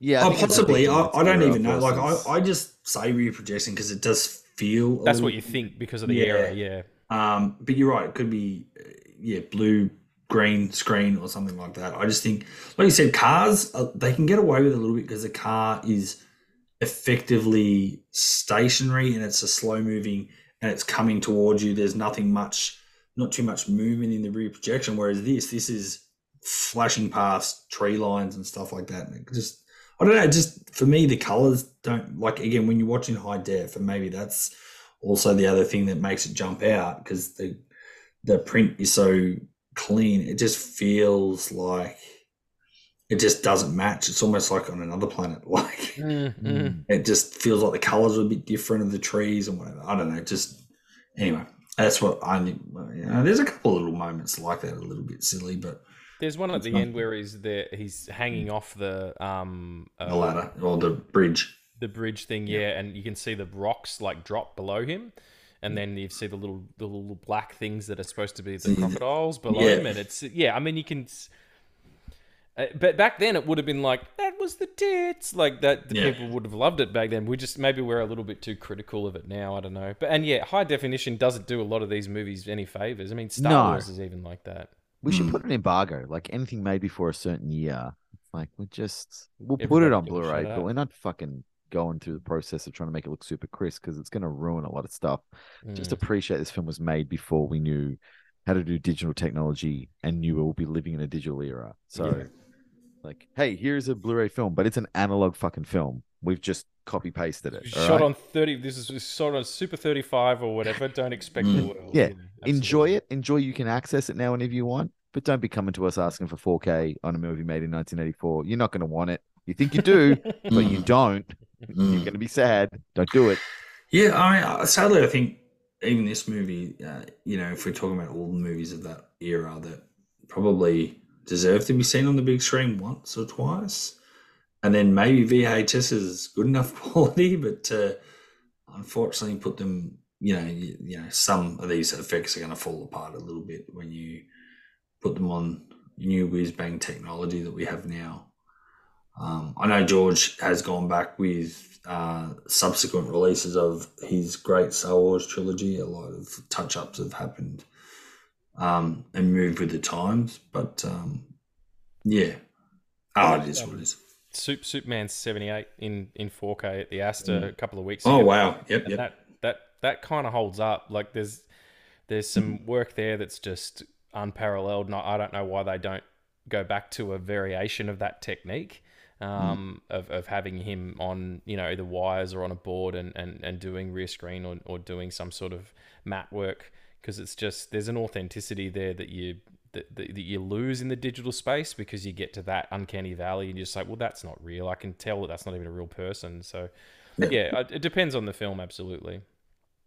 Something that we haven't uh, talked about in in terms of the impact this film had uh, in the history of cinema is the the one two punch that it had with Gremlins and how it is responsible for the creation of the PG thirteen uh, Oh, category yes, in cinema. In, in- we don't really Oh, have it in Australia, but in, in America, you had PG and you had R, and along come Gremlins and and uh, Temple of Doom, both you know Steven Spielberg attached, and they're too violent to be PG, and they're like, well, then they are, R, but they're not quite an R-rated movie. And because Spielberg is attached, and he's like, he's the family-friendly guy. He managed to negotiate some stuff, and as a result, they're like, okay, we need to create a new category then, because this movie is Mm. not one or the other, and we understand there can be movies that aren't one or the other. So as a result of this movie, largely, like partially Gremlins, but mostly this. Uh, and Spielberg being like, "You're not rating this movie R. I'm not letting you." And then be like, "Okay, Stephen, we're sorry." Yet, as a you know, in, in America and a trick on effect to Australia, we get a PG thirteen rating, which changes the way that you you get to watch movies. Like particularly for us in the age group we are, there's a lot of movies that we had access to when we were growing up because of this change to the ratings. Where like Mm. you know we had in Australia, uh, was it uh, M15. And then M fifteen and. You know, so you could check out some M stuff. You know, especially if your video store clerk was cool, you could get a lot of M stuff and a- and watch it without a parent being there. And then M15, they were like, "You're 12. I can't do this. I'm to get in trouble." But and and in in America it was the same. Like you could get a PG-13 movie, but you couldn't get an R movie. So there's a lot of great films that we got to watch in the VHS era as kids because Steven Spielberg was like, "You're not making Temple of Doom art. I'm not letting you." Mm. Uh, I think historically uh, it, it varies a little bit, but I think the widely agreed upon The Flamingo Kid is the first ever film uh, post uh, Temple of Doom that was given the PG 13 rating. What in the And, uh, fuck is that? No one knows. no one gives a shit. That's its greatest accolade in the history of cinema is that it was the first film post Temple of Doom to get PG 13 Yeah, right. but yeah like it is it is a film and that's something we touched on at the start of this is that this film is full on. There is some great like hearts get ripped out. People get whipped. Women get beaten. Children are kidnapped and turned into slaves. There are like horrible horrible scary things that happen. But it's also pretty cool when you're a kid. Like it's not that scary. And we don't get that kind of cinema now. Like Cable and I talk about this sometimes in the show. Like the cinema that we expose our kids to is very different now. You know, Mm. the Mm. Sonic movie, cool, like cool movie. Sonic Two, great movie, no complaints. Yeah, but flick. that's what my kids are watching when they go to the cinemas.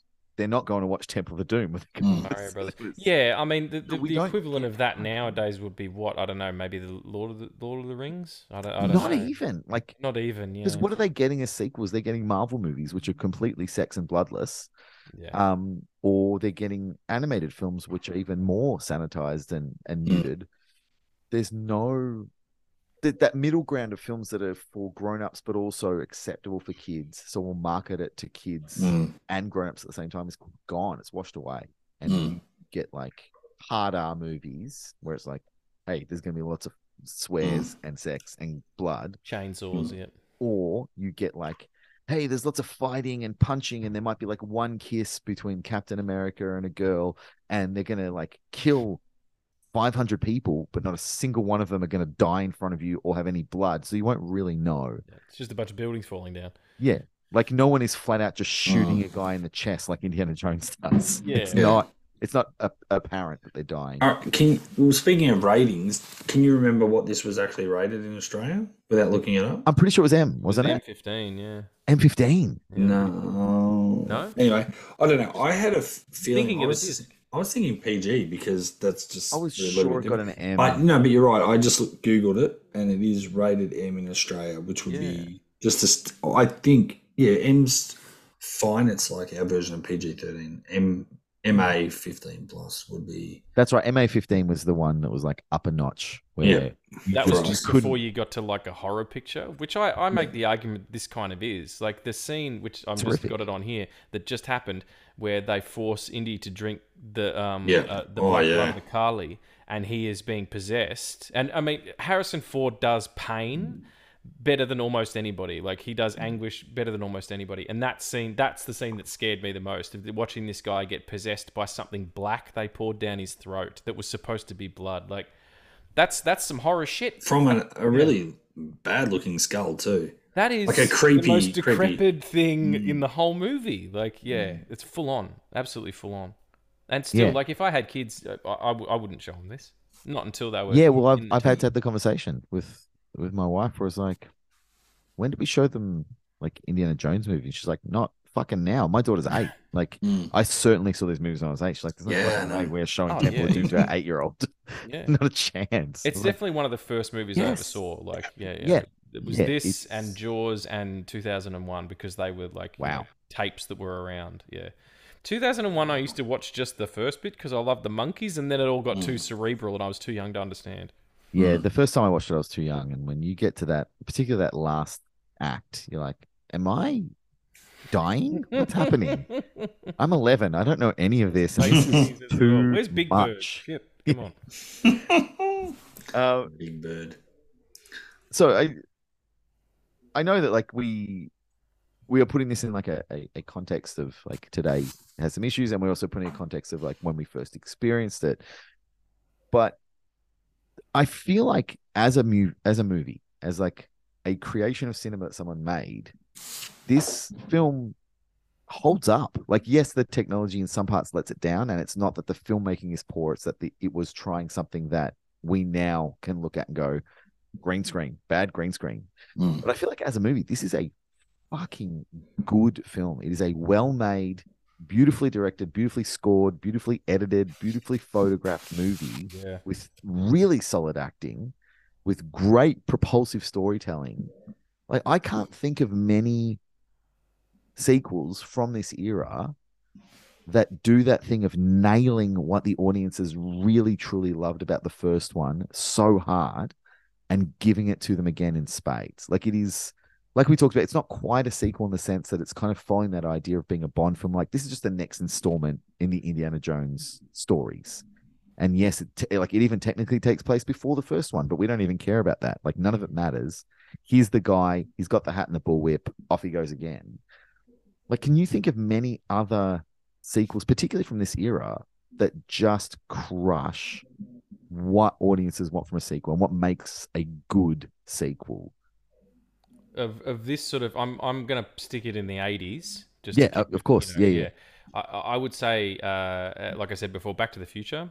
Yep. Um, I, I still think Back to the Future is the, the, the superior film um, for a lot of reasons. But, But even than that, one is like that is a direct continuation of number one. It's almost like one, Yeah. two, three are one movie in three chapters. Oh yeah, yeah, abs- absolutely. Like not in terms of its continuity, just in terms of it being a, a, a not maybe not a superior sequel, but at least uh, uh, equal to the to the first. No, I mean, um, other than other than outside of like the Bond franchise, I don't think that anybody else have, has really done this, where it's just been like No. episodic, you know, and uh, not not connected by any sort of thread other than Indy himself.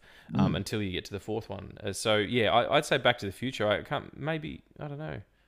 Gremlins Two is pretty stupid, but Yeah. yeah. I mean, we, we love Gremlins 2 here at Sequels Suck. We think Yeah, I kind of like it. Vegetable face gremlin, I, I, I, I dig it. Yeah.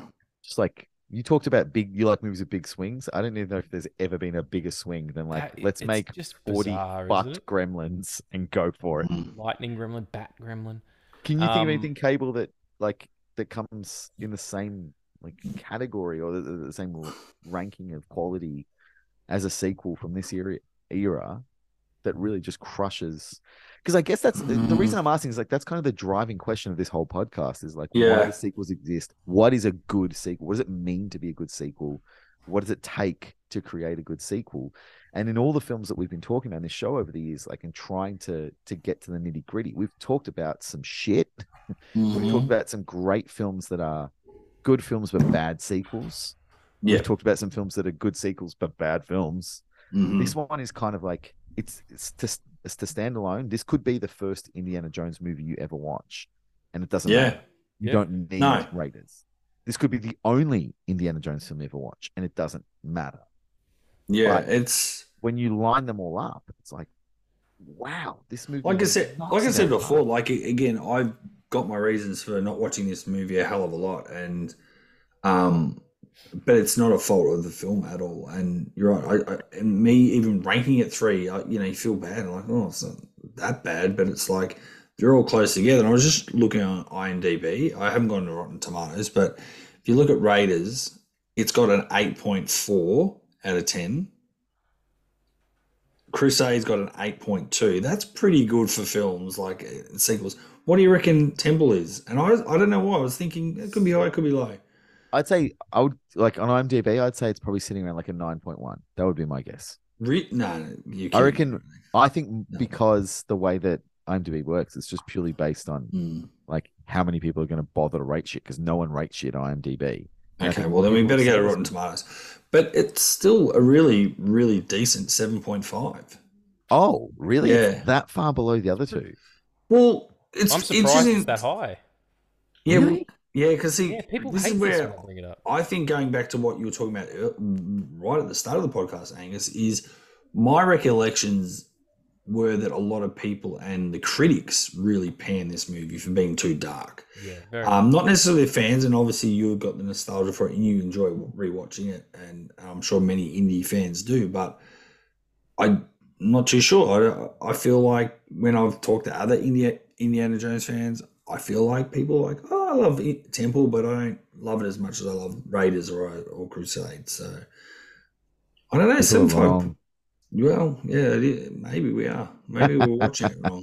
The thing that But- it has o- over um, both Crusade and uh, uh, Raiders is it's also a movie in a bottle. Like it's it's pretty much apart from the cold open, one location.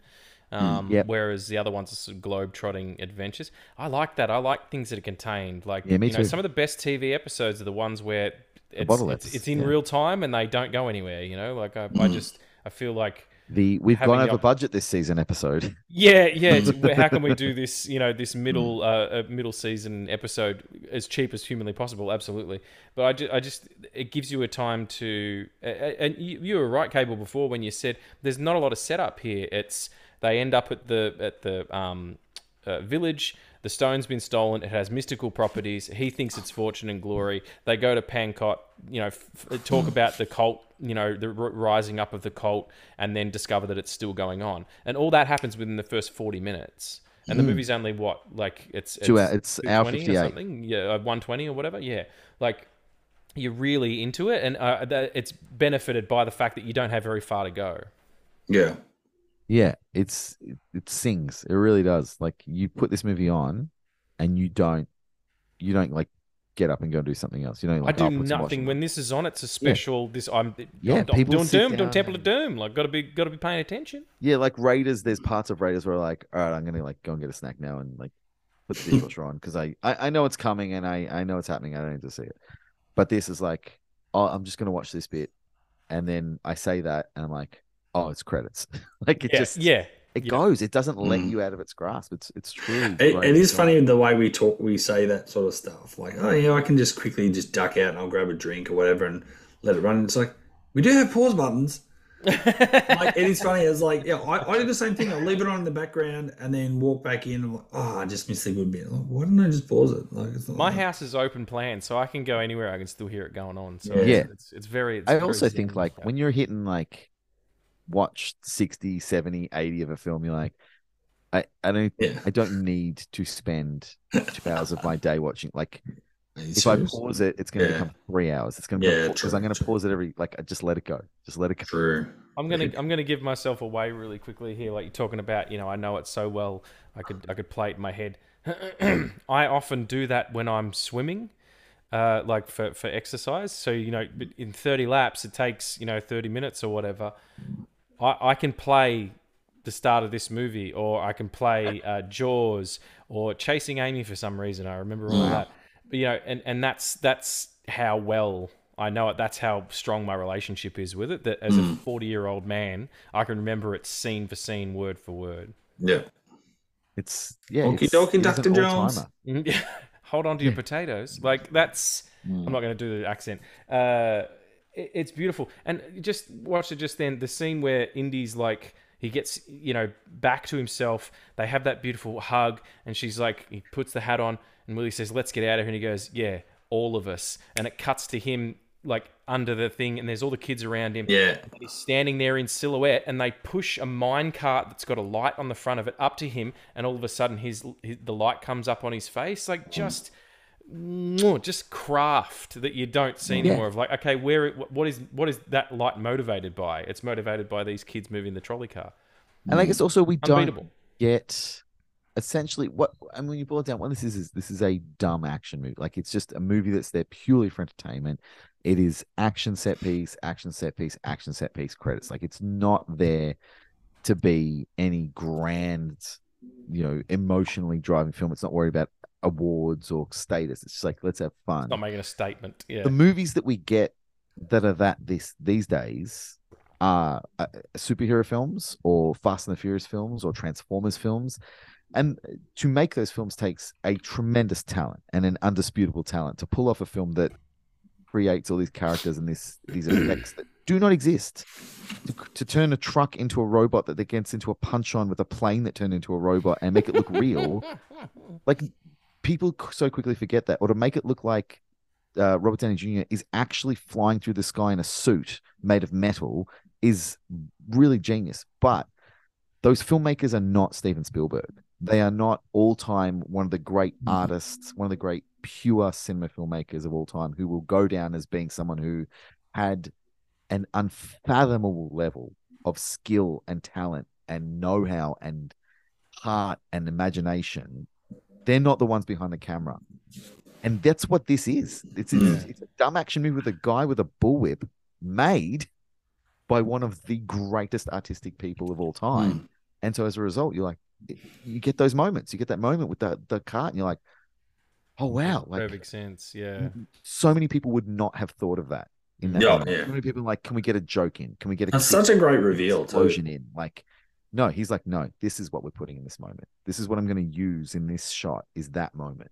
And no one, no one, like whatever you think of Spielberg, he, he's he's my favorite. But and I'm not saying he makes he's the best filmmaker of all time, or he makes better films than other people, or even that I like all of his films more than I like other directors' films. Like I like you know Fincher and Spielberg and Greta Gerwig and like he- heaps of different filmmakers. But Spielberg's language, his cinematic language. Is, is his own, mm. and that's one thing that's been kind of lost. We were talking about it on, on, on my show the other day. That that say what you will about you know Spielberg, eh, eh, or, or we were talking about Zack Snyder, but they have a definitive vision. Like nobody mm. moves the camera like Spielberg. Nobody, and nobody does a oneer like Spielberg. Nobody uses lens choice like he's like between thirty five and, and and twenty seven is where he's at. You know that's that's his that's his mm. range, and it's just. You turn on the radio and Metallica's playing, and you haven't heard that song before. You know it's Metallica because that's that's what they sound like. You turn on a Sp- Steven Spielberg film, and, and you haven't seen it before. You go, "Oh, this is Steven Spielberg," because it has a it has a dolly in and a reveal, or a or yeah, like a, a, a huge oner on a twenty seven millimeter or something. Any of those, and, and as you said, I'm not taking away from the the the, the um, uh, uh, level of prowess it takes to make those films. Any of those big franchise films are made by committee, and there's no DNA there. There- Yeah. There's no there's no real um, uh, uh, craft, like I was saying. And, and and that's that's it's a shame because we're starting to we're starting to age out of all these dudes. Like these guys aren't going to be making films much longer, and we Yeah. a generation of kids who have no voice. Yeah, it's it's crazy, you know, when I think about it, and I know we're sort of deviating a little bit from this film, but you know, going back to uh, university and studying film, and you know, one of the big things they teach you is the auteur theory, and and having people like you said, whether it's Hitchcock or Spielberg, they have a type Scorsese, like there's things about their films, like you said, perfectly summed it up. You know, you could flick it on, and you can almost without knowing what the film was, watch you know two or three minutes and go, oh, this is a Spielberg film, or this is a Scorsese film and that's dying out. Mm. Like you said, it's it's mass produced stuff now that unfortunately I think has been you know like a lot of these new young directors who are creating their own thing, but then it's a copy upon a copy of a oh, copy It's and same. homage on a homage of a homage, and it's like, yeah, it's just all the same shit now. And like you said, the interesting thing you just said was comedian. I, I do feel like for directors now, I don't know how they do it now, where they can have their own voice, especially if they're doing a big budget. And and Angus, you just reeled off some of the franchises. You know, we're getting Fast X or Fast Ten, whatever you want to call it. Um, we're getting another Transformers movie. We're getting, you know, we have eh, Marvel movies ad nauseum. Uh, there's Star Wars stuff in the works, if not if it's a TV show from Star Wars, and and you know, we're getting another Indy movie. I just think it's big corporations now making a lot of decisions, and I, I don't know how much say the directors have anymore. So Well, I think one of the the few examples I can think of is over your right shoulder, and it's Matt Reeves with his Planet of the Apes trilogy he did. Mhm. Like that was a big budget franchise that was reigniting a long dormant franchise by a, a largely untested director who came in and was like, "No, I'm going to make this," and you watch it, and you can see throughout the three films as he gets more confident and, and also given more leeway, like, oh, this feels like a specific director, and you can even see it when you watch the Batman. You're like, oh, I can see things that makes this a Matt Reeves film, and he's Yeah. working in two huge franchises where it's like there must be so many people over his shoulder being like, "What are you doing? You can't do that. Do it like this." No- And yet mm. somehow, and that would be so hard. And I would love to see, you know, it, it sounds like he's going to make another Batman movie. I hope he does, and I'd love to see what he does when they're like, "Oh no, like we trust you now. We're going to let you go," and how he can flourish. But outside of that, I can't think of anyone who's working in this huge budget. Because I mean, if you're in this kind of budget these days, you're in a franchise. That's it. That's all Mm. it gets It's made. the only It's- way it happens now. it's yeah. IP. Yeah. No one's coming out with a brand new Indiana Jones movie that isn't, you know, part five, six, seven. Like you're not getting this kind of movie that's a part one. it's tied in. It's got to be a part of something. That's such a good way to put it. Actually, Mm. there's no, there's Well, nothing, nothing begins anymore. Yeah. Yeah, Well, even- yeah. Well, even Jason Reitman obviously did um, Ghostbusters. Why am I? Oh, why am I blanking? This is Afterlife. terrible. Afterlife. Afterlife. Yeah. And it was a good homage to his dad's work and that franchise. But that was not a Jason Reitman film. Like if you watch any of his other films, they're they're a, a certain type of film, and this was not it.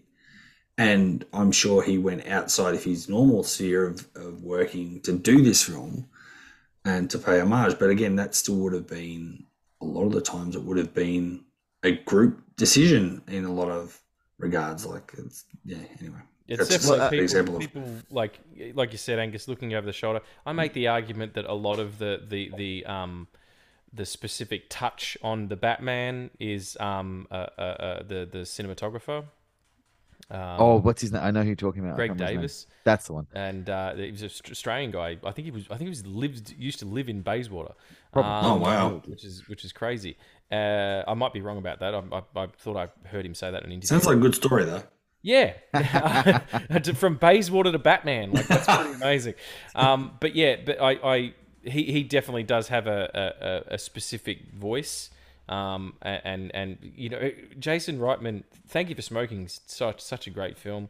Um, you know, Juno's pretty great as well. But yeah, there's the pressure must be enormous to to have this to because everybody wants it so much so we did a story on the show the other day in our nerd news segment where um, uh, Amazon ha- now has the rights to uh, uh, um, RoboCop and Legally Blonde and uh, you know all this all this IP and they're doing yeah we're doing movies and we're doing TV and blah blah blah.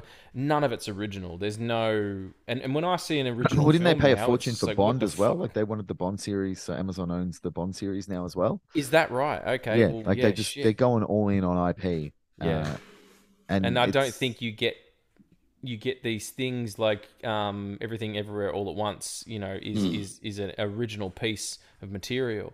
Um, you know, and does very well, but it's it doesn't do Marvel very well. It doesn't do Fast X very well. It's not making a billion dollars at the box office. I, I it, Hmm. it's going to get to a point where this whole thing it's going to be just it's it's a ouroboros. It's just going to keep eating itself over and over. Yeah, and I think the next thing that the Daniels are doing is one of like the Universal horror movies reboots. So that they're straight for away real? like, yeah, Oh, it's like you guys made this incredible, unique, original piece of independent cinema that took the world by storm. So come here and get in the machine, get in Yeah. there. Yeah. Like same thing they did with Chloe Zhao. It's like, oh wow, like Nomadland really touched people and, and came out of nowhere and crushed everyone. So go make a fucking Marvel movie. Get in there. You do that now. And Colin Trevorrow with, you know, you made uh frequently asked question about was time travel. Was that this? Uh, oh no, uh, that was the other one. He made um Safety not guaranteed. safety not guaranteed. And they're like, you're great. Go make a fucking Jurassic World movie. Like, if you are being given the budget and you're someone who has a creative vision, the budget is go make part four, part five, part six of this thing Of that's been around forever, and but yeah. also make it within this very specific parameters that we're giving you because we've already sold the franchise rights to this toy company, and it has to have X, Y, Z.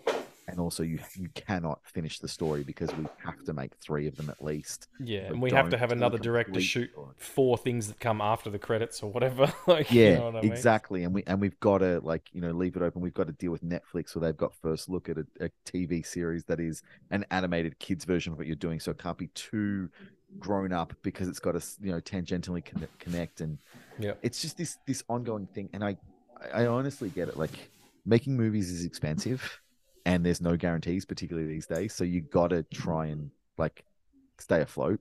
At the end of the day it's a business. But Yeah. it is when you look back and i know people love to like joke a bit about you know people who are film nerds being like the 80s was the greatest ever. I just want to sit around and watch my 80s vhs tapes because that's when everything was great. And it's like yeah that is a bit of a, a parody but also there's a lot of truth in it. Yeah, because you can pull out umpteen number of movies from the 80s that are not franchises that have never gone on to have this huge reputation or have, have never gone on to become these incredible things that are massively beloved by a huge community of people like yes they're great. And then you have something like indiana jones. Yeah. Mm. then you have indiana jones which is both. It's like it's this thing that is beloved by this group of people who grew up like loving it and also has elevated to be this franchise now which is a it's, it, it still feels weird to call Indiana Jones a franchise. But I guess when you're up to part five, what else do you call it? That's what it Part is, five, yeah. and there's two TV series, and I'm sure there's comic books, Yeah, Uh, there's yeah. books. Yeah. there's heaps of books, umpteen, yeah. you know, uh, toys and t-shirts. Like it, it is a, it's, it's a beast. It's its own empire. Some video games and shit. Do, Mm-hmm. do you think that the idea forward um, is recasting him and doing and recasting him younger Mm. and just going back to you know the the early 1900s or 1920s when he was when he was in his 20s and and start doing some early adventures because that's like I'm I love Harrison and and I've never seen anyone else do this apart from Sean Patrick Patrick Flanery. Um, but I, I I reckon you know don't do Chris Pratt like they said every you know they're making that joke that that Oh would happen. god. find someone find a new face or whatever someone who's like got the same charis- uh, charismatic nature that, that harrison has and you know looks good in a ripped shirt and just make make some adventures do a bond thing like it doesn't need to be him all the time i don't know why we were so married to that you know But well, you say that, but we've just done it. We just did it with Solo, and we saw firsthand that there is the magic missing when you ah, Yeah. take hey, yeah, a character that is it is intrinsically Harrison Ford, and you get Yeah. someone who who has the swagger a bit and has kind of the charm a bit, Well, and who then you can can you, see a bit like yeah, it's kind of like a young Harrison, and then you put them in that character and you put him in a standalone adventure, and you go, it's just not quite right. can you Yes. deep fake Harrison Ford for a young Indy? Because I feel like that's Do that. well, point. half of what this new movie is going to be no, but they've definitely. Well, I was going to say the new movie's definitely de-aged him at some point. They Um, have to. Have you seen him in interviews? Like he's an old man now. Yeah.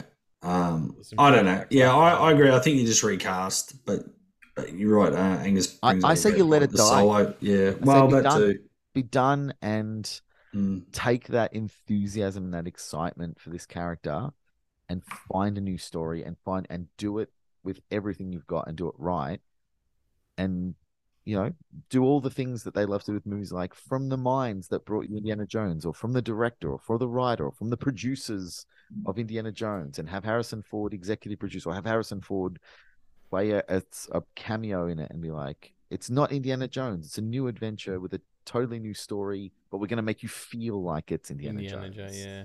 And Mm. it's and I, I think that I mean the, the end of the day the problem is we're getting movies that have to be made without a story that needs to be told, and that's what so much of there's cinema no is there's these no days. urgency or yeah, We yeah. got to make Indiana Jones five because we got to find a way to like get people to come and watch a movie in August. What are we going to show them in August? I don't know. What have we done? Well, we've done all the. We can't do any more Jurassic Worlds. Okay, cool. That's mm. good. What are we going to do? Well, probably Tom Cruise isn't going to do another Top Gun anytime soon. Okay, what are we going to do? It's like, hey, Harrison Ford's still alive. What do we think about Mm. another Indiana? Jones? yeah, I like, like- the conversations that go on. Really? We ch- can we check? Can someone check on that, please? Yeah, like no Ford? one is is rocking up me like, I've had the greatest idea for the greatest story ever. It's it's an it's an Indiana Jones movie, but honestly, this movie is one of the greatest stories. And people go, "Fuck, we got to make this." No, it's completely reversed. They're like, Harrison's alive. He's probably got like four years left. We can physically do this. People still love these movies. Let's let's make an Indiana Jones movie. What's it going to be about? I don't care. Make an Indiana Jones movie. Yeah. and and yeah, it's And put Fleabag in it, and and and Mm. and James Mangold directed it because he, Mm. he made the shit out of Logan and Ford versus Ferrari. So Well, that is the one thing that we haven't spoken about in, and I know we're not talking about the new one totally, but we, we do have to acknowledge we just had a big conversation about how brilliant this film is because you have such an auteur behind the camera making something that elevates it beyond standard franchise fare. And here we are in 2023 with the new one Mm. coming out with no Steven Spielberg behind the lens. We have someone who, yes, great, but who also one of the greatest things that they have done in their filmography is to come on board with the third of a character story that was the spin-off of umpteen movies featuring it, which is Logan, where you're like, this is a great way to tell a story about this character. yeah, But you were also telling a story about a character that kind of just needs another movie. And thankfully they got given some leeway. Like Logan always feels like this absurd moment now looking Mm. back. Like, how the fuck did they get away with making Logan? Like, Yeah. that that just doesn't make even sense. absurd in, in in in when you watch that movie and you see how violent it is in comparison, and you you there's so much swearing in it. It's it's an oddity. It's almost like a a, a, a multiversal thing. Like it doesn't seem like it belongs with any of those other films in any yeah, way like at how all. do you allow a writer director star combo to come on board and be like it's going to be R, it's going to be blood, it's going to be Mm. swearing, and we're killing the character, Yeah. and this Mm. is the end. Like, how does a studio go? Like, it doesn't happen anymore. Mm. It took 10 years and how many films before the studio would let Iron Man die? And even now, people are like, he's not really dead because they figured out time travel. So they'll bring him back whenever they want. And obviously, I mean, more for me because, hey, we're getting Deadpool 3 pretty soon. And guess who's alive and well in Deadpool 3? Mm. Yeah, yeah, and uh, we, you're you're absolutely right. I think it's probably the the situation went like this. Hugh Jackman was like, "I want to finish it." They were like, "What do you want to do?" He literally unzipped his pants and put a huge Wolverine cock on the table and went, "I'll do whatever I want. I'll see you later." and just walked out. You know. It is a Thanks, great mate. example of a star like coming in at the peak of their powers and being like, you will let me do this. And like, "Yeah, I Yeah. It was like a what, Warren it's what he wanted to do like, the whole time. I want to do whatever I want. I want to make reds. And they're like, yeah, all right, cool. Go for it. You do you, man. Yeah. Like no one's killing anyone these days. Mm. It's um, it's wild Because it ends things. We don't like ends anymore. Yeah. anymore. You know, Can't like finish the, the terms of something, the beginning of an end is very important. Like in like as a universal concept, but there's no ends. Nothing ever ends anymore. Not only is there no end, like a movie has to have like I noticed this the other day for the and I I had realized it, but it struck me as so absurd the other day where movies don't have post credit scenes anymore. Movies have mid credit scenes Yeah. Mm. and then a post credit. Like we have to have yeah, yeah. two It's the scenes that come after the movie now just to like really sell to people like we're not done here's Hmm. something that we didn't do in the movie because we need to save it for the next movie so it's not finished and then you're like oh okay so they're making another one and then like 10 minutes later after you find out who the best boy grip was you're like and also that guy's not dead got ya bye you're like wait so that you movie was nothing years. Yeah, yeah. so the hero's story isn't over. The villain isn't dead, and the goal wasn't achieved, and all of that was revealed in between the fucking catering and the RSPCA approved logo. And that they shot happened? something in Queensland. They always shoot something in Queensland. Yeah. And Georgia. And Georgia as well. Yeah. Everyone thanks Atlanta. every Made in time. Georgia, yeah, yeah. Like It's if the, you want to have the a complete throwing story, a ball for the next movie to gotta- catch thing. Like you it gotta happens all the run. as soon as like it the, the screen fades to black, it's like I gotta get the fuck out of this cinema before you tell me this movie didn't mean anything and isn't over because I can't take the heartbreak again.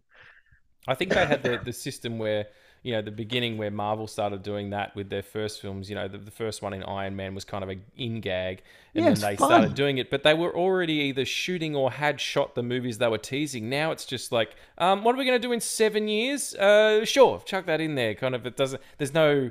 There's no connection to anything anymore. I, I I don't know. It seems a bit fruitless. I don't really wait for them anymore. I'm just like, oh, someone will tell me what happened. The internet immediately. You can go- on your gonna go and way live my life. out of the stuff to cinema to, your car. You can Google post credit scene Avengers Nine, and they'll be like, "Here's what happens at three minutes into the credits, and here's what happens at seven minutes into the credits." Yeah, Like, oh, okay. absolutely. Turns out I didn't need to sit around for that. We have wandered off the path from. We have. I think we need. We probably need to get back on that path. Back. wind it up. Get yeah, back to steer it back Pankot to the Palace. Temple of Doom. But it, look, you know, the the one thing I will say for us in getting off the path is this movie leads us on a lot of paths. It's a big touchstone. Like all roads lead to Indy. You know, you can Yeah. trace a lot of stuff that we love today back to this, and you can also trace a lot of things that we won we look we watch and we wonder like why isn't this as good as it should be and you go back to these movies and you're like because a proper brilliant filmmaker wasn't telling a story they desperately wanted to tell in a fun way and wrapping it up at the end and having no intention of ever making another one Like, Mm. that's this is a great i know there are other movies since indiana jones and the temple of doom that do it but this is one of the ones that really like does it and Mm. does it really really well and lets us know it can be done Yeah.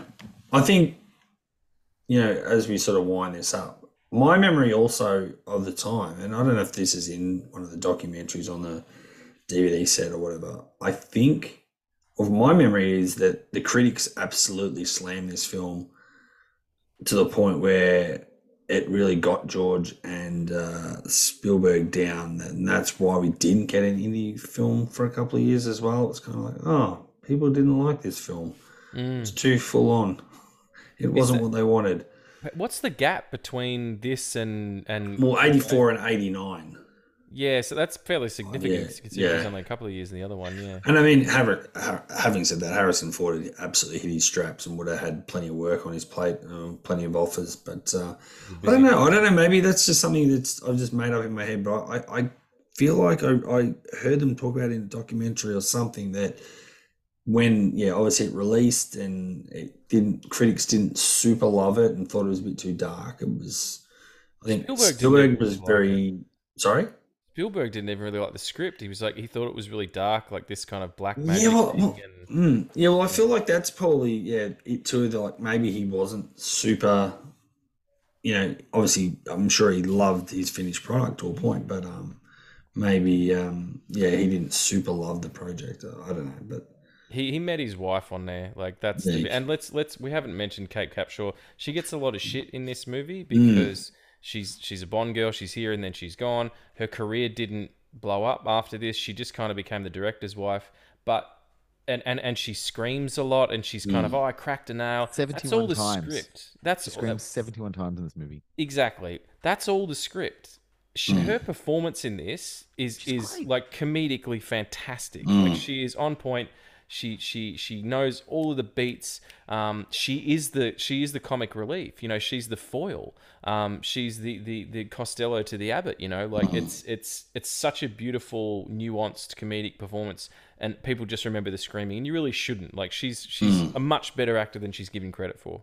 I always loved her in this movie. I Yeah. never understood why people give her or this movie a hard time. I think she's fantastic. Straight up babe fun. too. Like just mm. yeah, absolute Yeah. babe. Peak peak babeness in this movie. I mean, I don't know if there's much less to say about this film that hasn't love been it. said. It's, love it. it's- I, mm. I, I I know we're all kind of slightly different on it. For me, this is the pinnacle of what an Indiana Jones film can be, and I know that there's a lot of argument against that, and people saying no, it's Raiders, it's Crusade, but I, I can't think of anything in any other movies that makes me want to reach for them over this movie. You know, if I just feel like an Indiana Jones film, this is the one. Yeah. Every time, without question, I want to watch Temple of Doom. It's the most fun. It's the most exciting. It's the most. It's the funniest. It's yes, it's dark, but it is dark in a way that is really warranted by the story. I think. Mm. Like it, it would be disingenuous to try and do this film in a wackier way, um, which sounds odd when like the first and the third one have a lot of Nazis in them, and I'm like, Mm. yeah, this one's dark, but for a good reason. yeah. They're all about pretty dark subject matter, but yeah, I think this is like the apex of of Indiana Yeah. Jones films for me. I mean, I, I have to agree. Like, it's.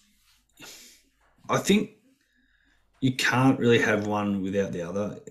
You know, yes, we can say it's dark, or you know, the perception is it's dark, but it doesn't work as much.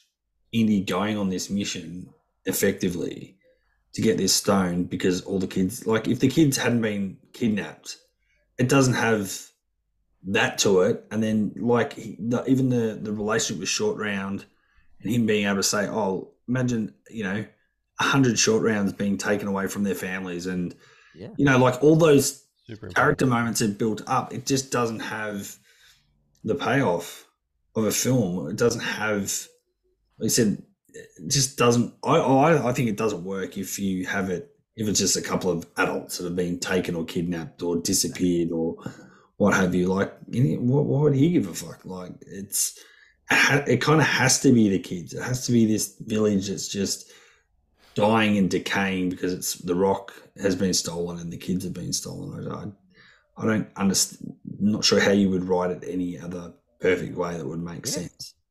And it's his his um, reaction to it as well as when Yeah. he, he's translating and telling uh, Willie the story, and then he turns around and repeats the line. She says, "What?" And he goes, "The children. They took all of their children." And it's just that's.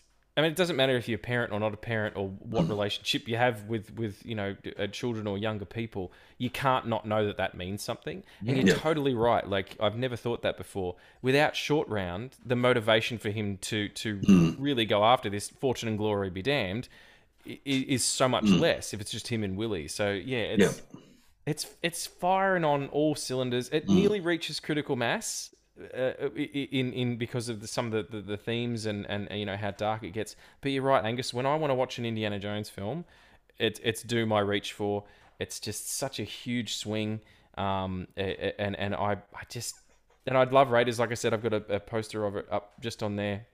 But there's there's some something sanitized about those two pictures, um, and and feels like this. Nothing has ever been done like this before or since No, Mm. there's plenty of Raiders impersonators, and there's plenty Mm. of Raiders movies before that, like you know the, the the adventure pictures of the 1950s. Mm. There's there's nothing like Temple of Doom. The outside of a horror picture, there's nothing like Mm. this, and I, I I appreciate the originality more than anything else. yeah. And now uh, we get to wait with bated breath as uh, as audience members to see are we are we going back back to that realm of wonder uh, Mm. You know, dial up when- that destiny. when we yeah when we get the dial that possibly Sounds like a time machine to me, but it anyway. really it's It must it's- be. It It's my must be. least favorite title of the five so far. Let's see if it grows on me. But I think um, it's the I think it's the um the the the, the two D's. It kind of it's like what are we doing here? That's a bit Double maybe D. maybe you're right, Cable. Maybe it is a time machine and he's not de-aged. They're going back in time. and then they've re Mm. yeah, and then they recast someone to carry on the stories and and then the sixth Indiana Jones movie will be Raiders of the Lost Ark again, but with Indiana Jones knowing he's gone back in time and trying to do it differently. God, I and they hope not. remake Temple of Doom. but for now, we know we have But at it doesn't do very well. one near perfect Indiana Jones film out of four when you've got three that are pretty freaking good as well. So um I think I think I think we did it. I think I think, yeah, I think we're pretty good. I think we're all pretty much pretty high on Temple of Doom. I've come around definitely in the last couple of years, so and I agree. I think it's the one that's easiest to put on when you just want to switch your brain off and just be bang, bang, bang, bang, bang, something happening. Yeah. You want to sit down and really go back to, you know, you want to know? You want to think about- your dad. You want to think about your relationship with your dad. You put on Crusade. You know Yeah, what I mean? That's true. I mean, the, the, I guess my thing overall, not knowing Indian culture, and like you talked about, that there might be some issues with how they addressed using some of the mythology of Indian culture and how they applied that to this movie. yeah. Me not knowing that sort of stuff, I, ca- I that's maybe where I struggle to gravitate toward. Whereas the Ark of the Covenant and um, uh, the Holy Grail Holy Grail, yeah. is very well known to me and the mythos behind that and just those ideas of that pursuit of that sort of fortune and glory isn't lost on me so for me that's probably where i, I find there's i have more in more in common is probably not the right word but i have a better understanding of that.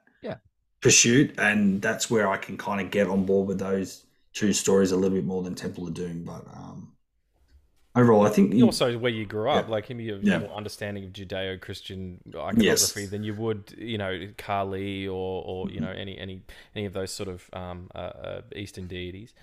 yeah It's totally understandable. And look, I think what we, we have figured out, uh, beyond a shadow of doubt, is when you are looking at uh, at classic swashbuckling adventures, Mm. Not all sequels suck. True, and I'll leave you on another little funny thing that you mentioned, uh, Planet of the Apes before.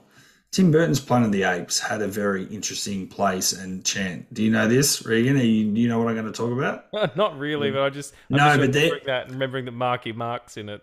Yeah, but um, their their special place in Planet of the Apes, it's sort of the forbidden zone of that film, is Kalima as well. Is that right? That is correct. It must like And I don't know if that's a direct reference or they're playing on the whole, the like I said, the Indian um, Hindu tradition, uh, cultural whatever. I don't know if it's a play on that or it's a play on Temple of Doom. I've got no idea, but it's referred to as Kalima as well. Well, you've obviously watched that movie recently. You you all right? You want to talk? No, about no, it? I just remember. I always just yeah, it's one of those things. I'm like, is that a like throwback to Temple of Doom? Because that's I, I always took it as that. But uh, Yeah, I mean, Tim Burton's got to have seen the Indiana Jones pictures. This one's his favorite. This one's his. Tim Burton fucking loves Temple of Doom. I'll tell you that much. Number one, number one fan. well, like Gus said, I think we can agree not all sequels suck. By definition alone, they're inferior films.